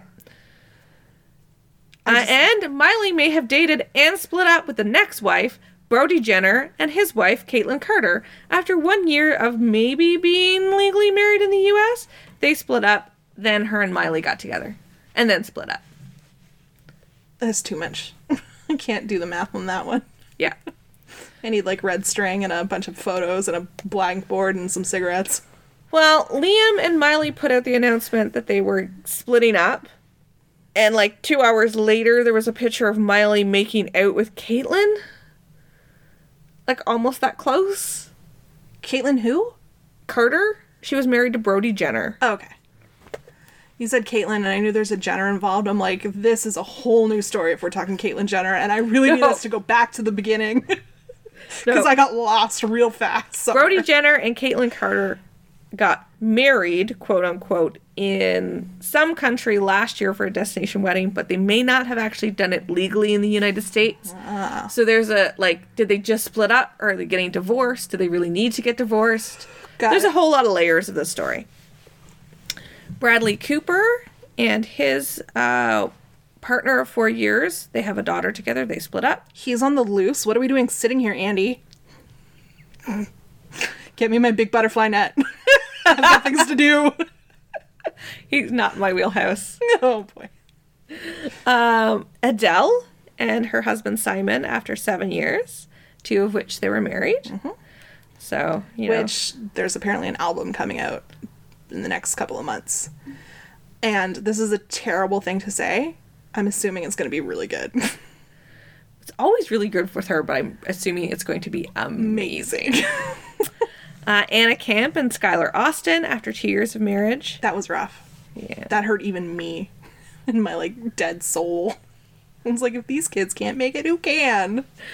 Wendy Williams and Kevin Hunter after two decades of marriage, and it's getting ugly. Again, the Read has been following this, and it's hilarious. The Read has their their merch that says uh, "Break up with him," and Wendy Williams was spotted wearing that merch. And then they came out with new merch that said "Broke up with him," and she came out wearing the "Broke out with him" T-shirt. I kind of thought for a long time that she was. a gentleman dressed Yes. as a lady. Yes. I think that was a rumor going around for a very long time. And it's not that I heard it, it just. She's a handsome woman. Yes. Yeah, but not like Bea Arthur handsome. Handsome in another way. Um, Nicolas Cage Color me shocked. Nick Cage isn't stable. submitted for an annulment just four days after marriage. Peak Cage. this is gonna go on a list of like shortest marriages. Yeah. I'm sure he's already on that list at least once, but No, I don't think he was because I did the shortest marriages when we did Right. celebrity gossip last Friends. right, right, right. uh, Khloe Kardashian and Kristen Thoms- Thompson after too many scandals. That girl keeps going on Red Table Talks, still talking about it, and I'm just like, you need to stop. Like You got your baby that you really wanted. No, no, the the girl he's accused Oh, of yeah. with, because she's friends with the Pinkett Smiths, so she keeps going on Jada Mm. Pinkett Smith show. But I'm like, you've won. It's like the whole Kate Jon Gosselin thing. Like they broke up and he won because she looked insane. But then he started talking and kept talking, and everyone was like, "Oh, we see what this really was." And then she ended up winning the divorce. This is where this girl is headed. Like, Yeah. you've won. You can now only lose if you continue to speak. Shh. and she was like Kylie's or Kendall's best friend. Uh, the younger Jordan? one. Yeah. That's her name, Jordan. Jeff and Mackenzie ben- Benzos? Is that how you pronounce it? Bezos. the Bezos, Amazon. thank. Yes. Oh, that is the best petty divorce story. Do you talk about ah. the petty divorce story? No, I just said after 25 years of marriage and a hell of a lot of money. So she got half of it because Damn straight. they were married for a very long time and 25 years. while he was building Amazon. So she got half of it, which was several billion dollars. She then proceeded to give away all of it. I think she held back like 1 billion for herself and then gave away the other like 20 some odd billion she got in the divorce. And that is the best petty, petty bitch move I've ever seen in my life. And I hope someday to be in that position. Um, who was it? I think it was Morbid did this story on this woman who killed her, who had her sons kill her father. Okay. He was a millionaire because she was like he, he was extremely frugal. Like this is a man who was worth millions and millions and millions of dollars back in the day, and his briefcase was an old beer case. Oh, yeah. Um, and that's why Jenk just did this. Oh, that's the American. that- Okay, Yeah. I couldn't remember if it was morbid or that's why we Yeah. drank. And that's what sort of like that mom inherited all the money Yeah. and then spent it all. Yes. Admittedly, I was driving through really bad traffic while listening to it, My- but I understood that that was just because she was um, bad at managing money. It was also like she'd never been able to spend it, so she's Sure, like, sure. I am going to spend every cent of Going this. this one, yeah. I'm gonna have all these fur coats, and I'm gonna have to do la la la la la. So that's Yeah. But then what was left, she left to the daughter who killed her yeah. father. Boy. I'd still take a lot of money, even if it came with all the problems. I'd take it. And that's entertainment for the year. Yay! trying to think. I've been so out of the loop, I can't think of anything I would add. Like I'm sure there's lots I didn't cover because I was again trying to whittle it down. Four pages. Yeah. Somebody didn't get the memo. Actually, it was me sent you all the topics, and you're like, this seems like a lot. well, yeah, but like I didn't know you were gonna go four pages on her. okay. Next up, law and crime. So you might remember last year's law and crime. Dun, dun, dun. Dun. Uh, last year's Law and Crime was all shitty, trashy men. I don't think it's that bad this year. I don't think it's all that great. We do talk about a couple trashy, shitty men, but bleh. but let's start with some good, quick news. First of all, gay marriage was legalized in both Australia and Ecuador this year. Woo! Congratulations. Abortion was legalized in Ireland, which, as Woohoo. a staunch Catholic country, props. That was rough. And Botswana decriminalized homosexuality. I mean, there's a very long gap between decriminalization and not getting beaten up for loving who you love, but like, it's a start. It's a start. Yeah. It's a step in the right sort of direction. And uh, yeah, that's it. that's the good news from the law slash crime of it all. So let's go on to just two of the big stories of this year. Uh, sadly, we have to talk about the Christchurch mosque shooting. Again, that happened this year. It seems like ages ago, but it was this year. During Friday prayer on the 15th of March, a gunman opened fired at the Al Noor Mosque in the suburb of Riccarton at uh, at 1:40 p.m. He then moved over to the Linwood Islamic Center at about 1:55 p.m. The first attack was live streamed on Facebook. As if this world wasn't terrible enough. 51 people were killed and 49 injured between both locations. Between the first call to police and the arrest of the suspect alive, which we usually don't see in these situations, so props to the police on that one. Uh, but between that call to the police and the arrest, there were only 21 minutes. So, good response time. 51 people dead, though, in 21 minutes. Because the shooter wasn't trying to hide his actions, see the Facebook of it all, he was apprehended uh, and charged with 51 murders, 40 attempted murders, and engaging in a terrorist act. He's pled not guilty, and his trial is expected to start in June 2020. There's no doubt about it that this was a racially motivated attack and part of the rise of the alt right movement that we're seeing across the world. I'm wondering how you're gonna say not guilty of that, but anyway. I'm pretty sure it hinges on insanity. So, I mean, yeah, you put it on Facebook. There's no doubt you done did it. Uh, Jacinda Ardern, uh, in response, was not fucking around. She like put on her big girl panties and went to work that day, and she worked hard. She characterized the shootings as quote an act of extreme and unprecedented violence on one of New Zealand's darkest days. She called it for what it was from the first, and that was a terrorist attack. A royal commission was formed as part of an inquiry into the attack, and Ardern then went on full Australia on the situation. So the last mass shooting in Australia was in 1996, at which point the Prime Minister then cracked down on gun ownership, which A, worked, and B, cost him his political career. However, there hasn't been a mass shooting in Australia since 1996. Shortly after the shooting, Ardern vowed, quote, Our gun laws will change. Now is the time. People will be seeking change, and I am committed to that. There have been attempts to change our laws in 2005, 2012, and after an inquiry in 2017. Now is the time for change. So by March 21st, a ban on semi automatic weapons was announced, and it became law on April 10th, so less than a month after the shooting. That's pretty That's impressive. big girl panties. Yep. Those in possession of semi automatic firearms uh, had a grace period to turn them in to the police along with their ammo, and there was a trade in plan in place. So we'll have to see what the long term repercussions are, but if Australia is any indication, when governments do this, it works. Looking at you, America. Speaking of which, on to the ray of hope in the world of crime slash legal news, and that's the impeachment of President Trash Monster. So over this. Allie messaged me yesterday, just like the peach emojis, and I'm like, Are you drunk? What is happening? She's like, It happened. He got impeached. I'm like, Depression bubble today. I didn't even notice. I can't even enjoy it. It's a rough month for me. But just the lower house has to go and they control the upper house. I'll get to it. sorry.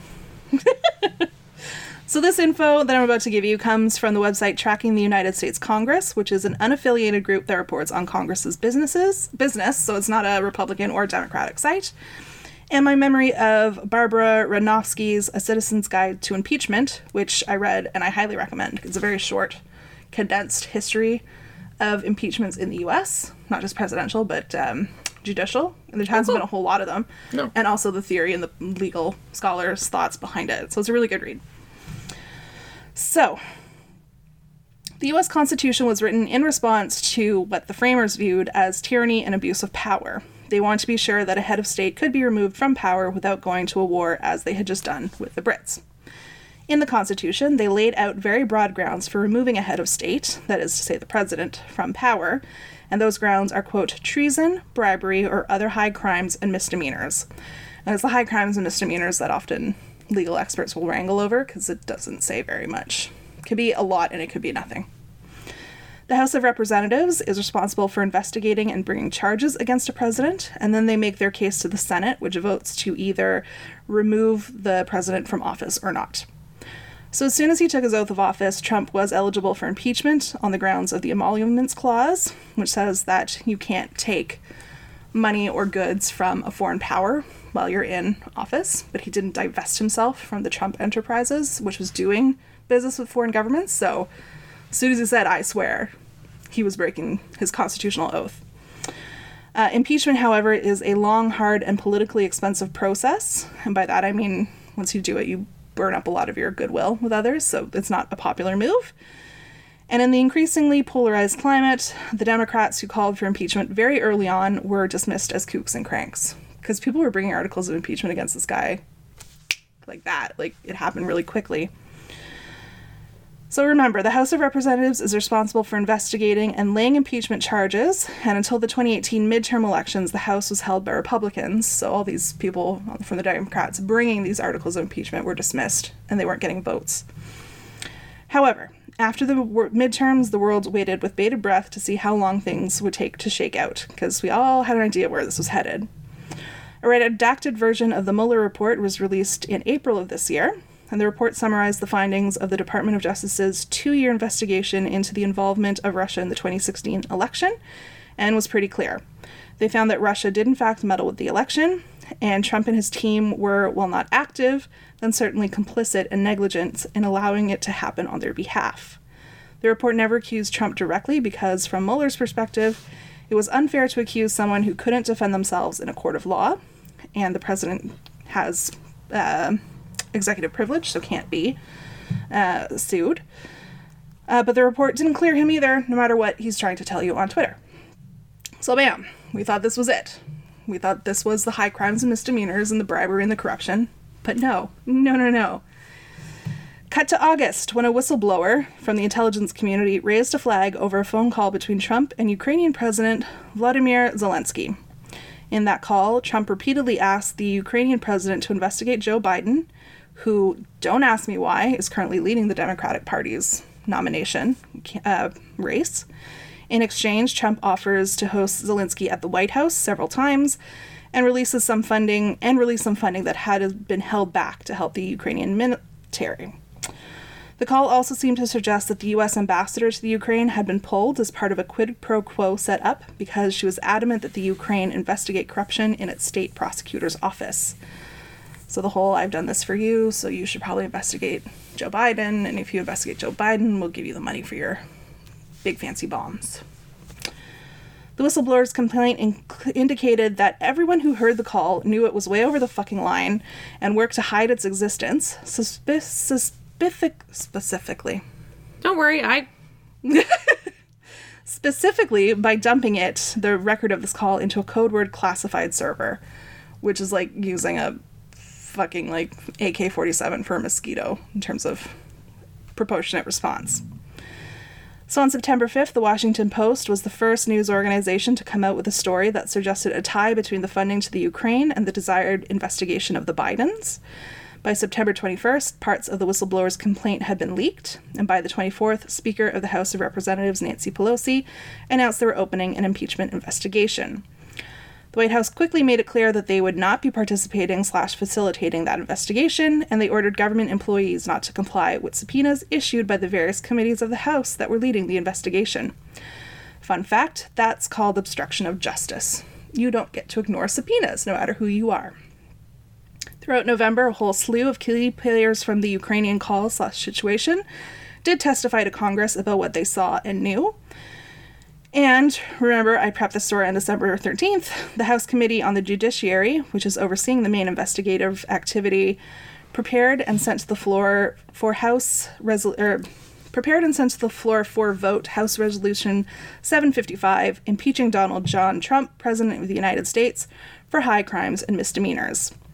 So they've only filed two charges. That's the abuse of power and obstruction of Congress. And I've heard some pundits say that they wanted to only put forward the most obvious and most simple charges so that even like President Trash Monster can't like wiggle his way out of it. Like, no, no, no. You've like gone on out in public and said these things. We have receipts.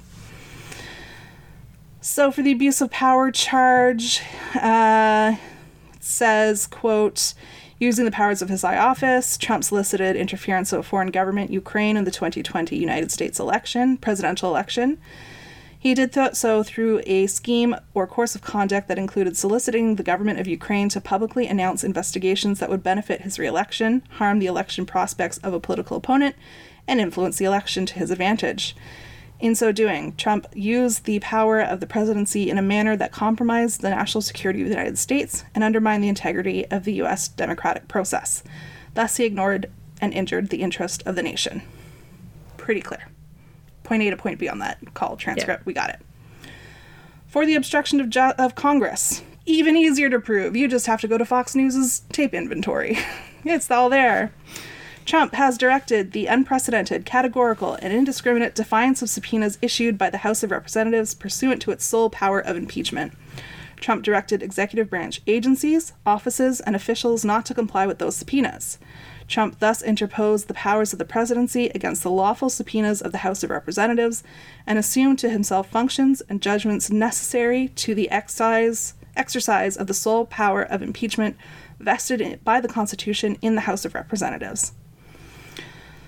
So, the final body blow of the articles of impeachment document that was voted on um, just yesterday from when we're recording this, because technically he got impeached, which is lovely. Not the end of the story, but he is still. So the last paragraphs say, quote, In all of this, Trump has acted in a manner contrary to his trust as president and subversive uh, to constitutional government, to the great prejudice of the case of the cause of law and justice, and to the manifest injury of the people of the United States. Wherefore, Trump is, by such conduct, has demonstrated that he will remain a threat to the Constitution if allowed to remain in office, and has acted in a manner grossly incompatible with self governance and the rule of law. Trump thus warrants impeachment and trial, removal from office, and disqualification to hold and enjoy any office of honor, trust, or profit under the United States. You know that's gonna set him off. And it did! I think he tweeted like a hundred times today. So. As you said, this isn't the end of the road. Up next in the process, um, so the vote on the impeachment happened. Uh, it then goes to the Senate for an actual trial. It's not a criminal trial, however, so the Senate gets to set the standards for evidence and grounds for guilt or dismissal, which can either work in or against, in favor of or against. The Senate, which has a razor thin majority of Republicans, so 53 of 100 seats, uh, and there are two independents, one of whom is Bernie Sanders, so we know how he's going to vote. They'll then vote on each article of impeachment separately, and a two thirds majority is required to convict, uh, which the conviction is what leads to the removal from office. 13 Republicans will have to break ranks, so that's not going to happen. Or 11 if both independents vote with the Democrats, and that's assuming that all Dems support the articles of impeachment. But as we saw in last night's vote, that Tulsi Gabbard crazy lady didn't vote yes or no, she voted present which to me is like the Ralph Wiggum of it all. Like, I'm here. Like, do your fucking job. Pick a side. Uh, of course, it's likely that any result that Trump doesn't like will be appealed, and given how he's been stacking the courts, we should all be very nervous. Uh, however, in the handful of cases where impeachments have occurred, courts are usually deferential to the Congress and don't like to reverse. Yeah, But we are living in the upside down right now, so who knows what could happen. that's true. Trump could eat a corgi, and look where we'll be. the polarized nature of U.S. politics We're and corgis in your world. at the Sizzler on the buffet line. Uh, the polarized nature of U.S. politics makes this less than a slam dunk, even based on really clear evidence that we have. Mitch McConnell, the head of the Senate, did an interview shortly after the articles of impeachment were announced, saying that he would vote against them. So he's not even pretending to do his job. So that's a great start. If the universe were fair, Trump would just pull a Nixon and quit before it came to trial, but I don't think he's that kind of guy, and we're all in for a very bumpy ride. yeah, they keep um, uh, saying that it's like the witch, the Salem witch trials and stuff, and I'm like, oh, my mom even rolled her eyes so hard that like it hurt. I think it was the government of Massachusetts the first time this came up, went on Twitter and was just like, guy, come on. I think it's really not. Not even close. um, so they've been do- covering it a lot on like the national and stuff like that. Yeah. Which, said, my parents are here, so there's a lot more news on in my house than normal. Um, and it's not that I don't like news. It's just it's not like if I have an hour or a half hour after the kids go to bed, yeah. news is just not what I'm. Yeah. I, I want to watch something funny. Yeah. Well, for sure. I get it. I want to watch. I want to get high and watch something hilarious. Um, and it's funny because, like, with the last contract, because before I would like read a lot of the news online. The last two three months, I've hardly read any. Yeah. And it's not that it's just I haven't had time and I'm trying to do other things, but it's funny because I haven't. I didn't have a whole lot of downtime like at our you know old job Yeah. where there's downtime when you because you knew what you were doing and yeah, I haven't been reading a lot of the news, so it's like, huh. But um, it's funny because they've done a lot of polls and there's a lot of impeachment fatigue in the states. Yes, there always is. Yeah. Yeah, there always. It's just this process has been going on for so long. Everybody's just like, Yeah, we thought Mueller, Mueller was going to bring it. Yeah. And it was going to be done there. But it took threatening Joe Biden's son, of all people, to be like, no, no, you've crossed the line. So we live in Canada, and lots of stuff happened in Canada this year. And here's a few I'm like, what? what happened? elections. So many elections. We had four provincial slash territorial elections. Actually, we had five. Sorry. Okay. We had four provincial and one territory, um, and one federal election, which made this year, well, a little election heavy. Yes.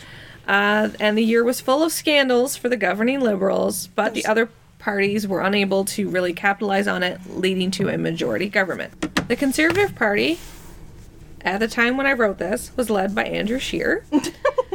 won 121 seats and remained the official opposition. The Bloc Québécois, under uh, God, what is his name? Where? Yves Francois Blanchette. Thank you. It's the Frenchest name I think I've read all day. uh, won 32 seats to remain the uh, remain official party status and become the third party for the first time since 2008. The new Ge- Democrat par- new Democratic Party, led by Jagmeet Singh, won 24 seats, which is its worst result since 2004. Yeah, they've been on a slide. Yeah.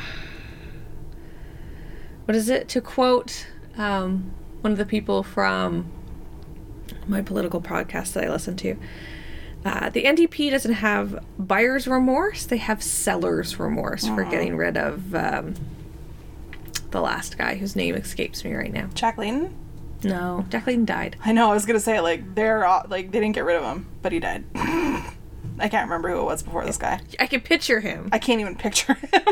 The beard, hair. uh, Tom Mulcair. yeah, okay, yeah, yeah, yeah, Uh, the Green Party which was at the time led by Elizabeth May, saw its best election results with three seats and for the first time received 1 million votes. The Greens also elected their first NDP from uh, British Columbia, uh, and they were elected in Fredericton, New Brunswick. Independent MP Jody Wilson Raybould won her seat and is the first independent to win a seat in over a decade. she was very popular. Yes. Uh, and uh, in their first election, the People's Party failed to win any seats as leader Maxime Bernier lost his own seat. We still had 17 people in my riding vote for them, and I think that's 17 people, 1,700 people too many. I love that one of the parties was it the Rhino Party had had someone running in his riding. His name was actually also Maxime Bernier. That is so awesome. This is why I love them. They're the petty party. I love it. Yeah. So it's like, just in case someone wasn't paying that much attention, might vote for the wrong Maxime Bernier. Such a dick move. I love it. So we had lots of political scandals here in Canada this year. The year started with the SNC Lavalin scandal that was boiling hot. The court case against SNC uh, ended with a whimper just this week uh, in December with a plea deal and a $250 million fine. That's like chump change for them. You just took away their corporate party fund. Uh, the middle of the year, we saw a large amount of picture service surface with our prime minister wearing brown face. They were taken at different times, so we know he did this more than once. Yeah. And most of the pictures are from the late 90s, 2000s. he couldn't even say that more pictures wouldn't surface because he had done it so often he couldn't be sure of where pictures were taken or not.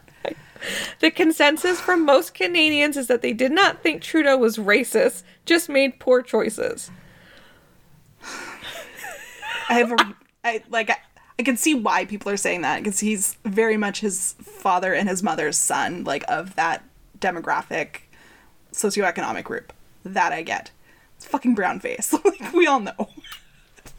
Um, and this is a hallmark of Trudeau and his scandals, which are like just poor decisions, Yeah. right? In trying to intercede in SNC and leaving like a paper trail. So when he was like, Judy uh, is making it up, and she's Yeah. like, here are my receipts, bitches. Yeah. You would think they'd slept together and he was trying to deny it the way she went out so fast with like images. Yeah. here are my receipts. Um, so I get that most people didn't think he's racist, and I don't necessarily think he's like super racist. But also, I don't know if the defense of poor decision making is Yeah. also what you want in a leader of your country. I'm not racist. I'm just dumb. Come on, guys. cool it. But please elect me again as the leader of your country, which we did by mar- narrow margin because there because was. look at who he was running against. I know. It was the v- vote for the soul of this country. Um, so that was our political scandals, which look against the states not that big of a deal. Still too much like the states for to be comfortable with it, though. I know. Who would have thought like a 30 something? I assume he's like late 30s. I don't know, early 40s. I think he's early 40s. I think he's a couple years older than me. Who would assume someone that young could have been that dumb? To do brown face more than once. Like, I get that. Multiple times. Times. Again, he can't say how many times. Because A, he's done it so much he doesn't remember, and B, he can't be sure of where there were photos taken or not. Not that I'm saying it excuses it, but sometimes when you see like older, because there was somebody in the States last year that it came mm-hmm. out. But I mean, that was happening. He was. That he- was from the 60s or 70s, though. it was even from earlier. I think it was even the 50s or 60s. Hmm. So it's like, it's not excusable, but it's a bit more like Time and place. it. time and place. Like it was a bit more acceptable back then. Not that it's acceptable now. Not Right. that it should have been acceptable back then. Right. But this was happening in the 90s and 2000s. He should have known better. Well, he was a teacher. He walked into a school dressed like that, and nobody went, Bud. No. You're taking the Arabian Children. Nights. You're taking the Arabian Nights theme way too far. I mean, you didn't need the brown face for the costume. You were wearing a turban and no shirt, just a vest. We would have gotten there anyway. He even blackfaced out his hands for one of the photos. So not only did like the poor decision making like start here up top, it went all the way down. It's it's just It's like, mind-boggling. It's so it's it's just a hallmark of his of everything. upbringing. yeah. In his social economic class. and just like you know with the whole de- scandal or debacle but just the poor choices of outfits with india trip from a couple years ago Oh yeah. like just Where even India was like, cool it. like someone take a big old step back, bud. And then, like, did you see Kate went to Pakistan? Kate and Will went to Pakistan this year. She did something similar, but tasteful. Yeah. Nobody said anything. That's how you do it. because she did not look like the outrageous extra from a bollywood movie Not even a Bollywood movie, The Love Guru. Let's be honest that's here. true and i rewatched that not that long ago uh, that's such a bad movie It's such a bad dictatorial set of decisions by a prime minister. But when we are when we are Justin, if you're listening, As we know you do. as we know you do, next time stop, think, am I going to look like a bad Mike Myers movie? Hmm. Mm-hmm. And if the answer is remotely yes, don't do it. Don't do it. Don't do Just it, don't do it. I mean, you're married now, so I hope she's at least got like final decision making. She's she's a not that down to earth either, but like a second set of grown up eyes might be what the situation needs. At the very least, They were have- both dressed outrageously in India. And they dressed up Yes. their children. But I have never seen her in blackface. That is true. that is very true. Maybe go to the kids every Monday morning and just be like, "Here's what I'm planning for the week. Any thoughts?" that four year old would be like, Mm-mm. Daddy, you're racist. Ah, now still, onto the. still better than all the other choices we had. That is true. Because right now, Andrew Scheer is seeing a controversy starting because they are questioning his $900,000 in expenses. I mean, they should question the haircut first, but I guess we'll get around to that too. Those jeans, Jesus. So unnecessary. He's like an 80s dad come to life with the same haircut. I, I, I will miss Elizabeth May, if nothing else, for her appearances on uh, This Hour Has 22 Minutes. Because, as they said when she left, if they were short, they could always call Elizabeth and she would always be there. yes. We worked with someone who worked with Elizabeth May and would complain about Elizabeth May's management style and technique. and then would just copy it exactly. Yeah. Blow for blow. And every time it would happen, I'd just be looking at her like, you're fucking Elizabeth May all over again. Now up for the good uh, good news. It was a big year in Canadian sports, with the Toronto Raptors winning the NBA championship for the first time since joining the league in 1995. yes. The run happened. the run to the championship saw the country overcome with basketball fever. Towns across the country set up viewing parties in community centers and town squares. Did we? Yep, Did we we did. really? We did. All right, I'll take your word for it. They definitely did. I saw it on Twitter. Beyond that, it did not enter my life. They set up a big party in uh, Almonte because that's where James Naismith was born. right. Peach basket, dude. Yes, and he created basketball. Thank you, Historica Canada. That's See? how we know about it. It all comes back. Uh, Bianca Estre- Oh God, why can't I say anything today? Blah, blah. And Drescu. Andrescu, thank you. I even knew that. uh, was not a name that most people knew at the start of the year, but that changed when she advanced as a wild card to the final at Indian Wells in March, where she beat out number eight, uh, the eighth seed. She was 18 years old at the time. This is tennis. Tennis. A, so- a sh- shoulder inju- injury kept her from playing at Wimbledon, but she returned to the court for her hometown tournament, the Rogers Cup. Um, and she marched all the way to the final, defeating Serena Williams after Serena had was forced to retire due, to in, due to injury. The cards lined up perfectly once again in September at the U.S. Open, when Bianca met uh, Serena once again in the finals, and she again defeated her to become the first Canadian to win a Grand Slam singles title. Get it, girl. Mm-hmm. Again, she's only 19. Fucking make us all feel bad about ourselves. Way to go. Don't get it, girl. Uh, in 2019, Brooke Henderson became the winning, winningest golfer in Canadian history. And at the rate she was winning tournaments, uh, it was bound to happen. She also won the CP Women's Open this in 2018. And she has, she, at 22 year old, two years old, has already won nine LPGA titles. She's only been playing uh, in the LPGA for two, maybe three years. I feel unaccomplished. Yes. she is also from, Our neck of the woods. yeah, Carleton Place. Yeah.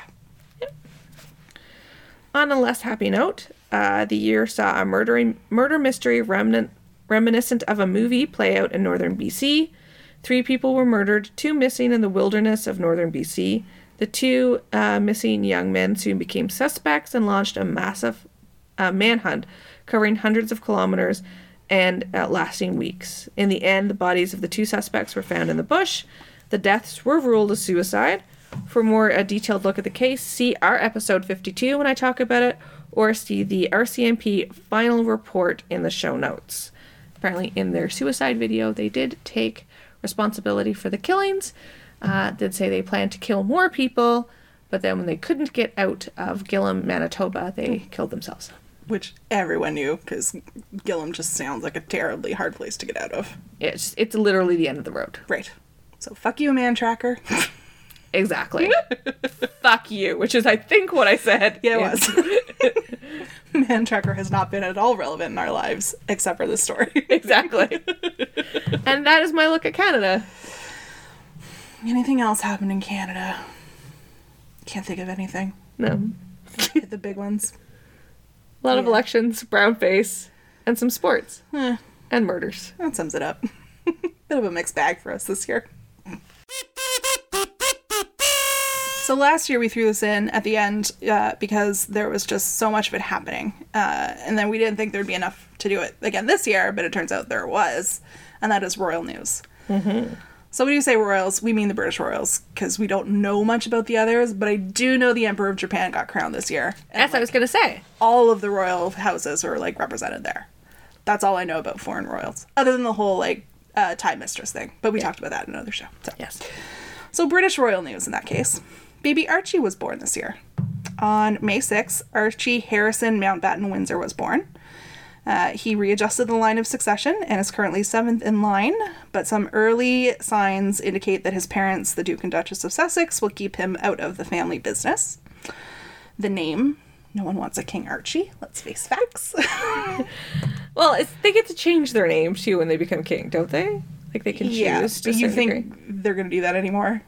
Like, I think in the era of the 24 hour news cycle and mass media and social that's true. Like it's gonna be King Charles. He's not gonna go like King Albert because everyone's gonna be like, "Okay, you're like really close to death, so why?" And two, we're gonna call you Charles anyway, so Yeah. no bother. so uh, Harry and Meghan declined to give their son one of Harry's lesser titles, which uh, he was entitled to, and that's why he'll be formally addressed as Master Archie Mountbatten Windsor rather than Lord something or other. Uh, Master Archie is gonna get his ass kicked because that does not sound good.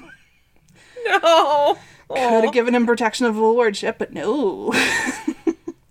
uh, we got our first good look at him in South Africa while his parents were on a royal tour, and Christ, does he ever look like his dad did when he was a baby? So, who his actual father is, I'm not saying, but like his grandfather, but like it's clear that is Henry's son, like hands Yeah. down. Uh, otherwise, it's been a rough year for Meghan and Harry. Uh, rumors of a rift between them and Will and Kate seem to be true. Harry hinted at it in an interview. They've set up their own offices. They moved out of Kensington Palace. There's not spending the holidays with the royal family. Like, it seems like they're slowly, if not aggressively, digging themselves out of that hole. Uh, and then Harry slammed the British media for coverage of his wife and threatened lawsuits, and Because it's been very racist. it's not been great. But it is the British media, so I mean, They are very racist. they are, and also it's like a sport to them. So, well, That's true. I can see him slowly just getting themselves less and less like his whole family. yeah, but I think they enjoy the the charity work too much, and so if they pull too much out of the family business, that goes away to a certain extent mm. too. So I can see him looking for the the equilibrium between those two worlds. Sort of the Princess Anne of it all, right? Like her kids Yeah. don't have titles, Right. Yes. but she's still Princess She's still active. Yes. Yeah. So we'll have to see how it shakes Yeah. out for them. Yeah. If I had to guess, I'd say in 2020 we'll see less of them and less and less of them at events that don't fit with their personal charities as they withdraw from their other public duties. That's my bet. But now the big royal news. The real petty shit that you and I are going to really geek out over, and that is that Prince Andrew is out. He seemed to have some sort of friendship with uh, sexual predator Jeffrey Epstein, who died suspiciously in custody this year uh, in New York. He was arrested earlier this year and is alleged to have committed suicide while in custody, uh, but it's suspected that he had a lot of dirt about a lot of powerful people, uh, including Prince Andrew and President Trash Monster. And the autopsy was less than clear, and certain guards were asleep, quote unquote, when it happened. There's an investigation. It looks dicey. So, in order to stem the flow of bad press about him, Andrew agreed to do a BBC interview to talk about what he knew when, how he didn't know he was having sex with the 17 year olds he met through Epstein, and how people should lay off of him. It did not go well. Oh, that's the understatement of the year. Yeah.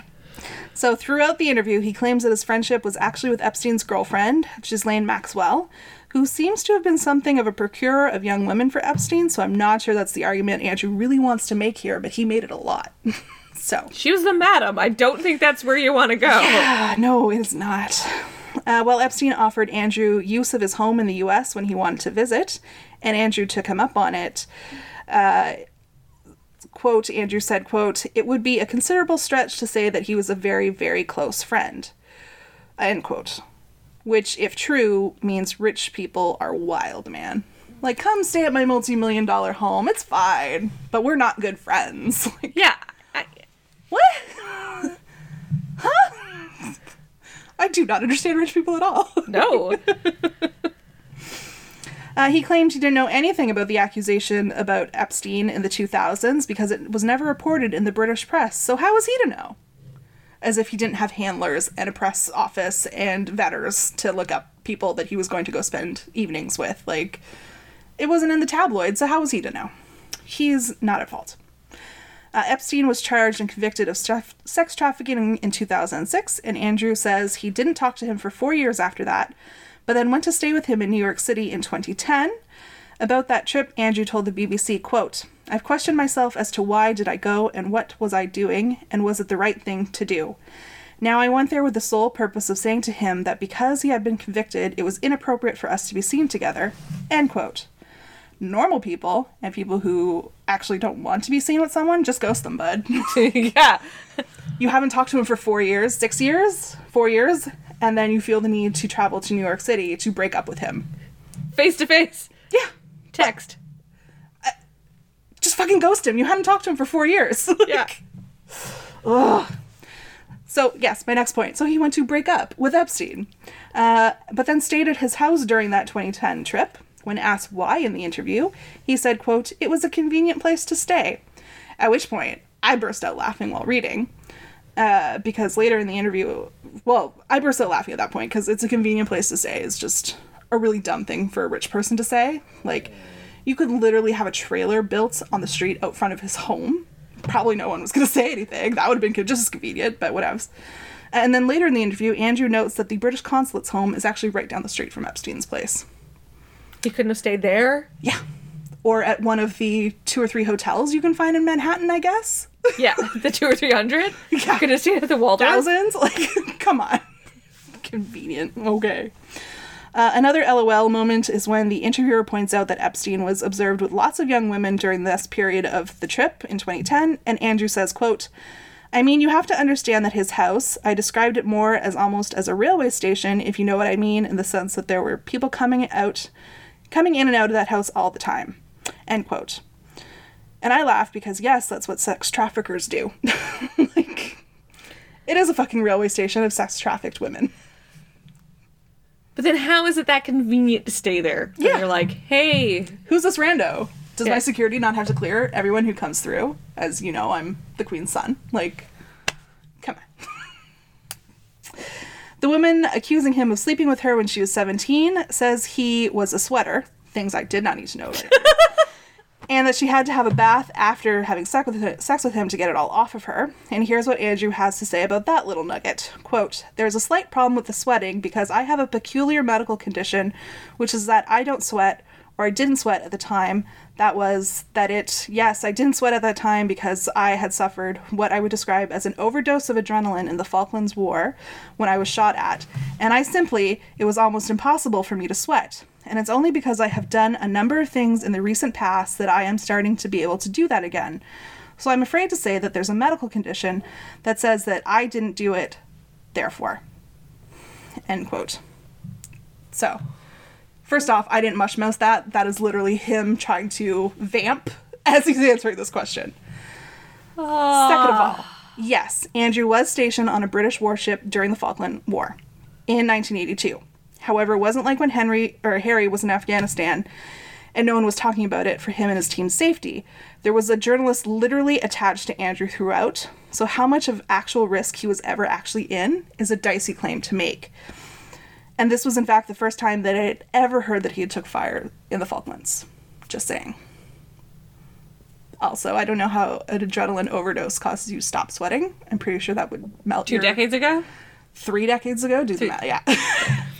uh, and how you could not sweat and survive as a human. It's one of our regulating temperature Yeah. things that we do. I, I'm gonna call BS. so And also saying I didn't sleep with her because I'm not sweaty. yeah, I yes, she's made up the sweat. I like So therefore, It's the not whole true. story is um, okay. Uh, in the end, Andrew busted out with this argument quote, I grew up a prince. No, sorry, this isn't a quote, this is my summary. He's saying he grew up a prince, so seeing a bunch of people at Epstein's house didn't seem odd to him. He assumed that they were staff. Because he was just so used to having random 16 year old girls running around the palace, I guess. So he just assumed the 16 year old girls he was seeing at Epstein's house were just staff. At which point I, I rolled so hard I almost died. Like, that is. It's the equivalent of don't you know who I am as an argument. It doesn't fly.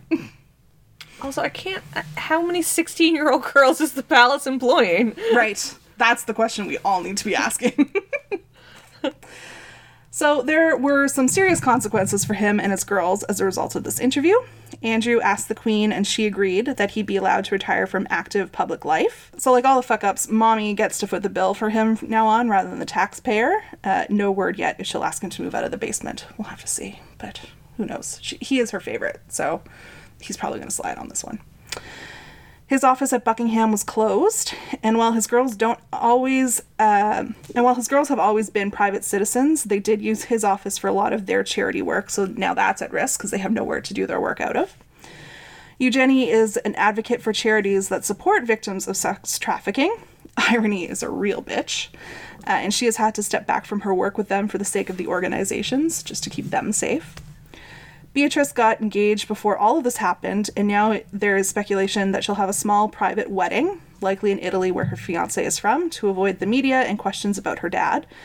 She may have gone this route by choice, but it now seems like a full royal wedding like her sister and cousins have had. It's completely off the table. And the Wessex, the Wessexes, the younger one, the baby of the family, and his wife seem to have stepped up and are taking on more of a public role uh, at events that you would normally have seen Prince Andrew at.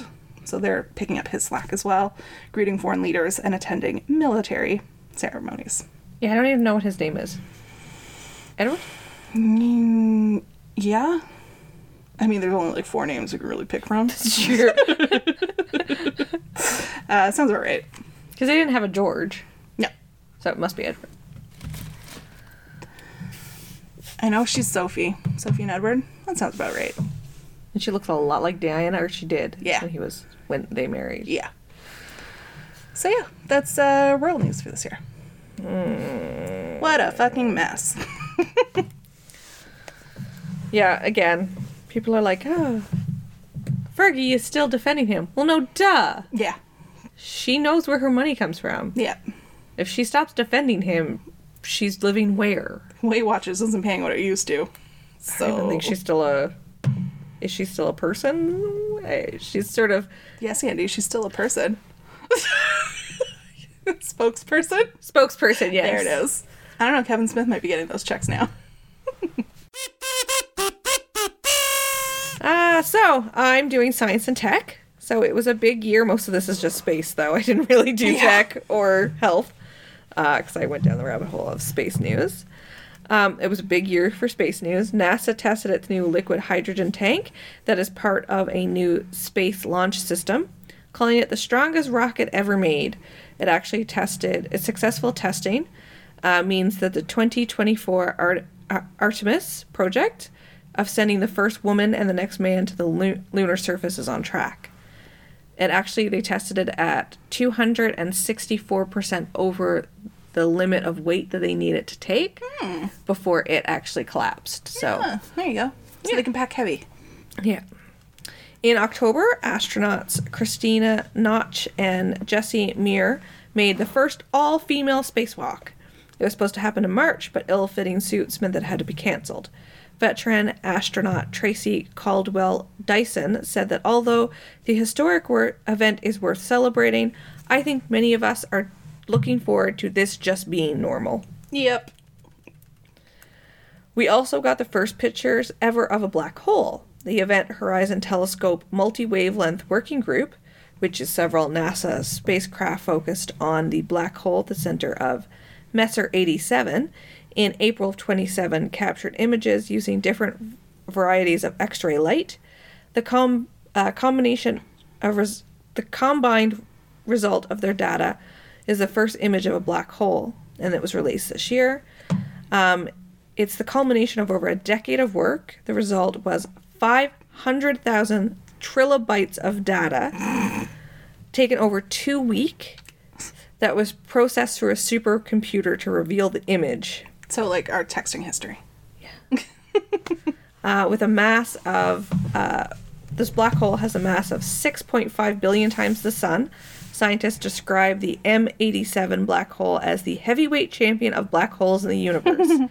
The fiery halo surrounding the black hole is a result of superheated gas falling into the hole and is brighter than the combined lights of all the other stars in the galaxy which is why it's visible from earth Dang yo. There's a Canadian connection on that story too. One of the uh, people on the team is from Ottawa. cool I only know this because I went to university with his brother.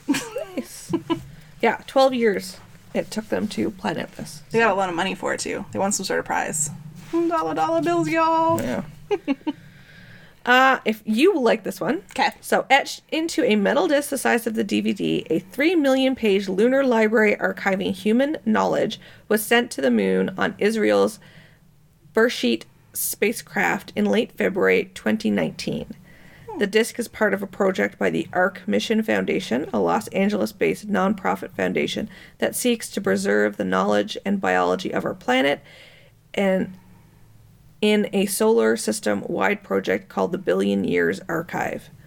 The foundation hopes that by leaving records on the moon and finding other locations to send these quote unquote libraries, the knowledge of human civilization will be lost to future, gen- future generations who might benefit from knowing their predecessors' mistakes. Okay, but after the apocalypse, it's gonna be real hard to get up to the moon to get that thing back. Sorry, that's just the the negative Nelly in me. Maybe they're thinking like a Doctor Who type of future where we go into the stars and ah, and that dude always managed to find the one person with a British accent to talk to. So, needles and haystacks, not a thing in space. that was the TARDIS. it translates. Okay. It's stuck in British mode. yeah. Uh, NASA's version of the Energizer Bunny, uh, the Opportunity rover mission came to an end in February. This mission was originally supposed to only last 90 days, but the rover kept on keeping on for 15 years. They don't make them like they used to. No. Nowadays, that thing would die in like what thirty days. Well, I think I talked about this in one of my space is uh, is that they plan for these like little missions. Yeah. And then build it to last for Ages. fucking ever. Yeah. and then they just keep getting funding, Yeah. smaller amounts of funding because it's like, hey, look, he's still sending back data, and they go, okay, here's like ten million dollars, Yeah. and then they just keep getting renewed. Um, Voyager sent back Voyager two sent back data this year, just at the end of last year, beginning of this year, Yes. when it crossed the Heliosphere Yeah. and uh, and is now in. But again, they were launched in the seventies, yep. and they're keeping on, keeping on. Never underestimate the power of the slide rule. Get shit's done. New uh, research published in Science magazine and recent research from NASA using data from NASA's Cassini Huygens spacecraft has revealed three new things about Saturn. The first is that the sixth planet from the Sun hasn't always had its rings. Oh, Uh, the distinctive halo that defines the planet was only formed about, you know, 10 to 100 million years ago, so not that long. so God liked it and he put a ring on it. Well, And will only last about another 100 million years as the rings are slowly being drawn back into the planet. Huh. We won't be here to see that. speak for yourself. I mean, human civilization is the way we're going, won't be here in 100 million years. True. We got like another six years in us if we're lucky. Um, also, a day on Saturn is 10 hours, 33 minutes, and 38 seconds.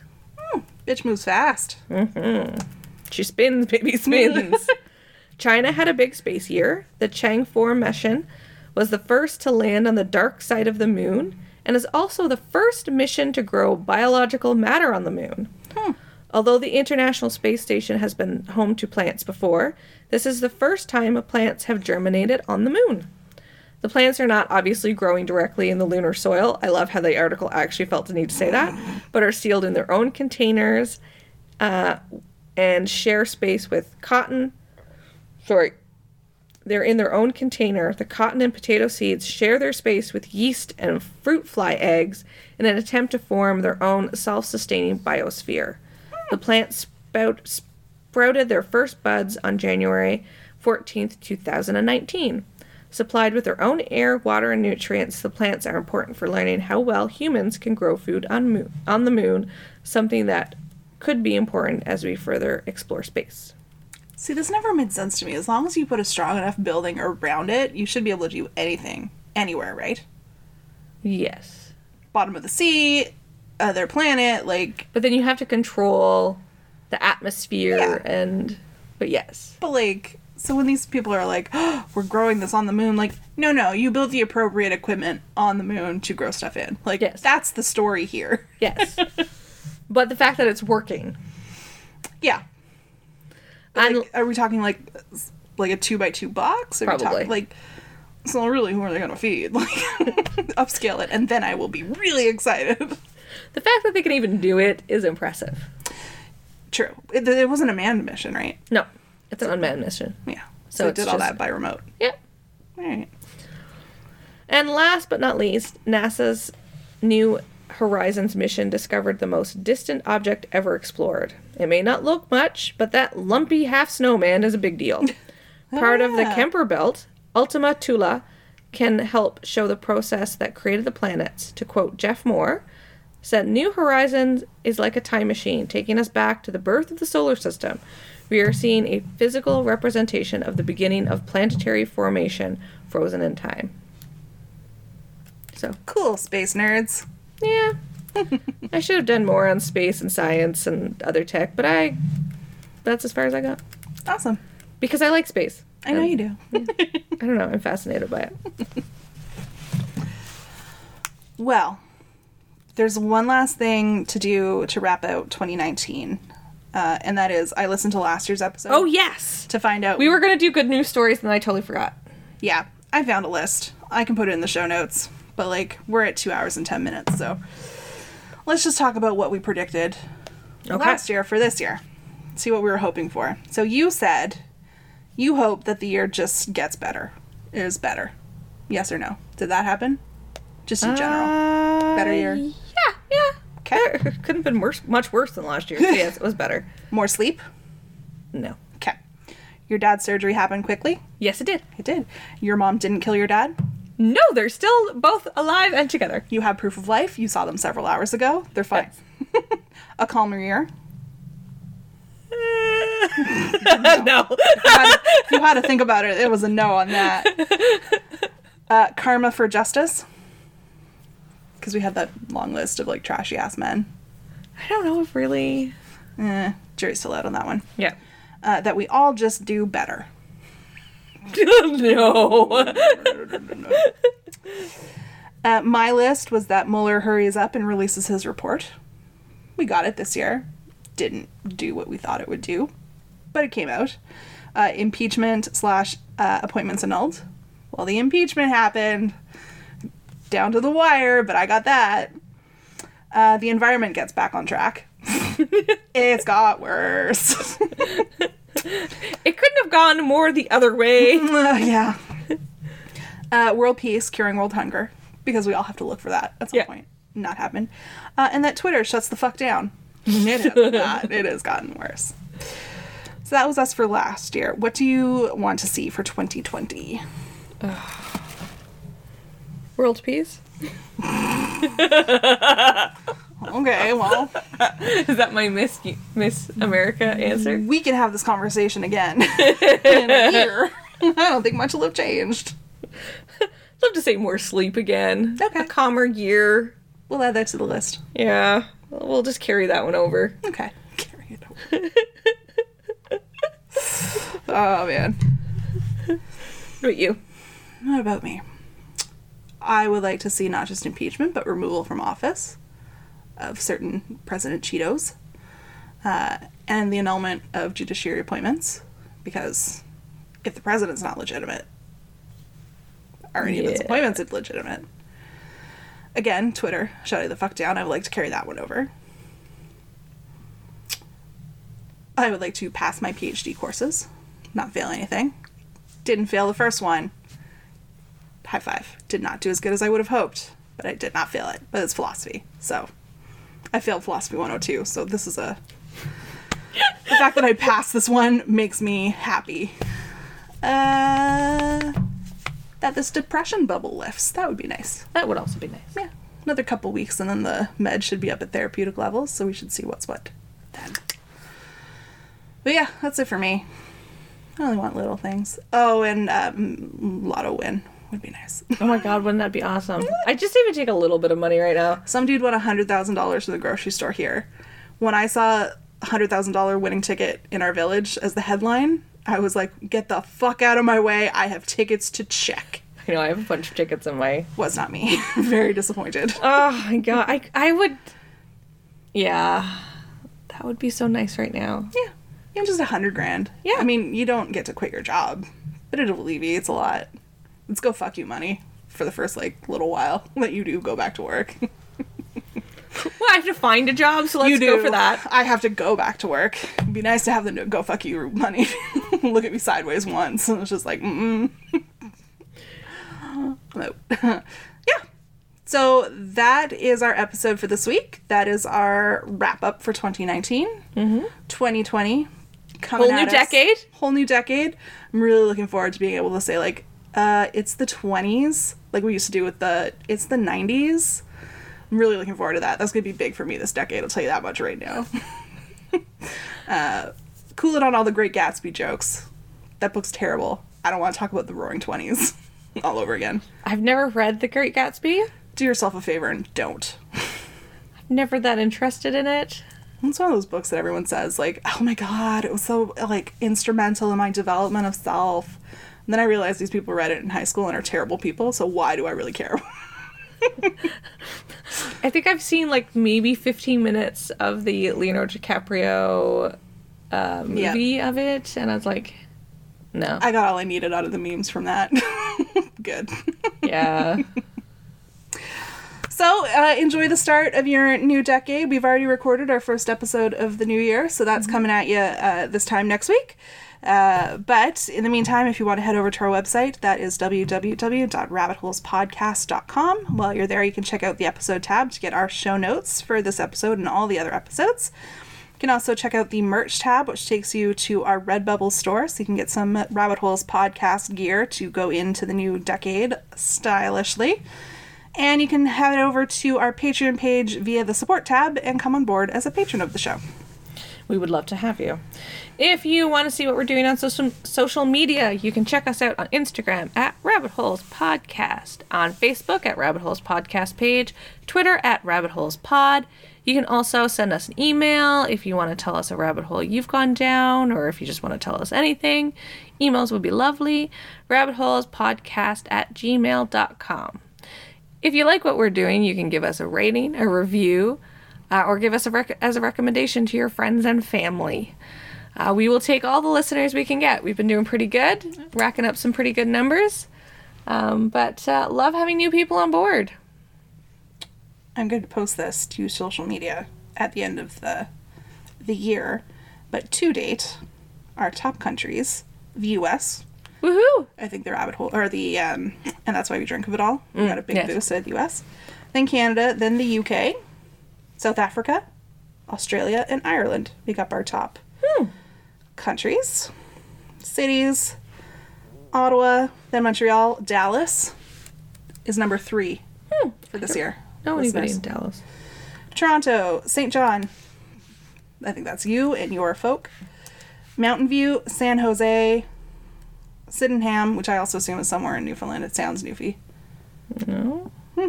El Dorado, huge in El Dorado. Again, tell us where you are so we can steal your gold. uh, and uh, Chicago. These are some of our big, big, uh, big listeners for 2019. Cool. Yeah. So there's only one last thing to do tonight, and that's to remind you that if you don't know where you're going, any road will take you there. Bye, guys. Bye.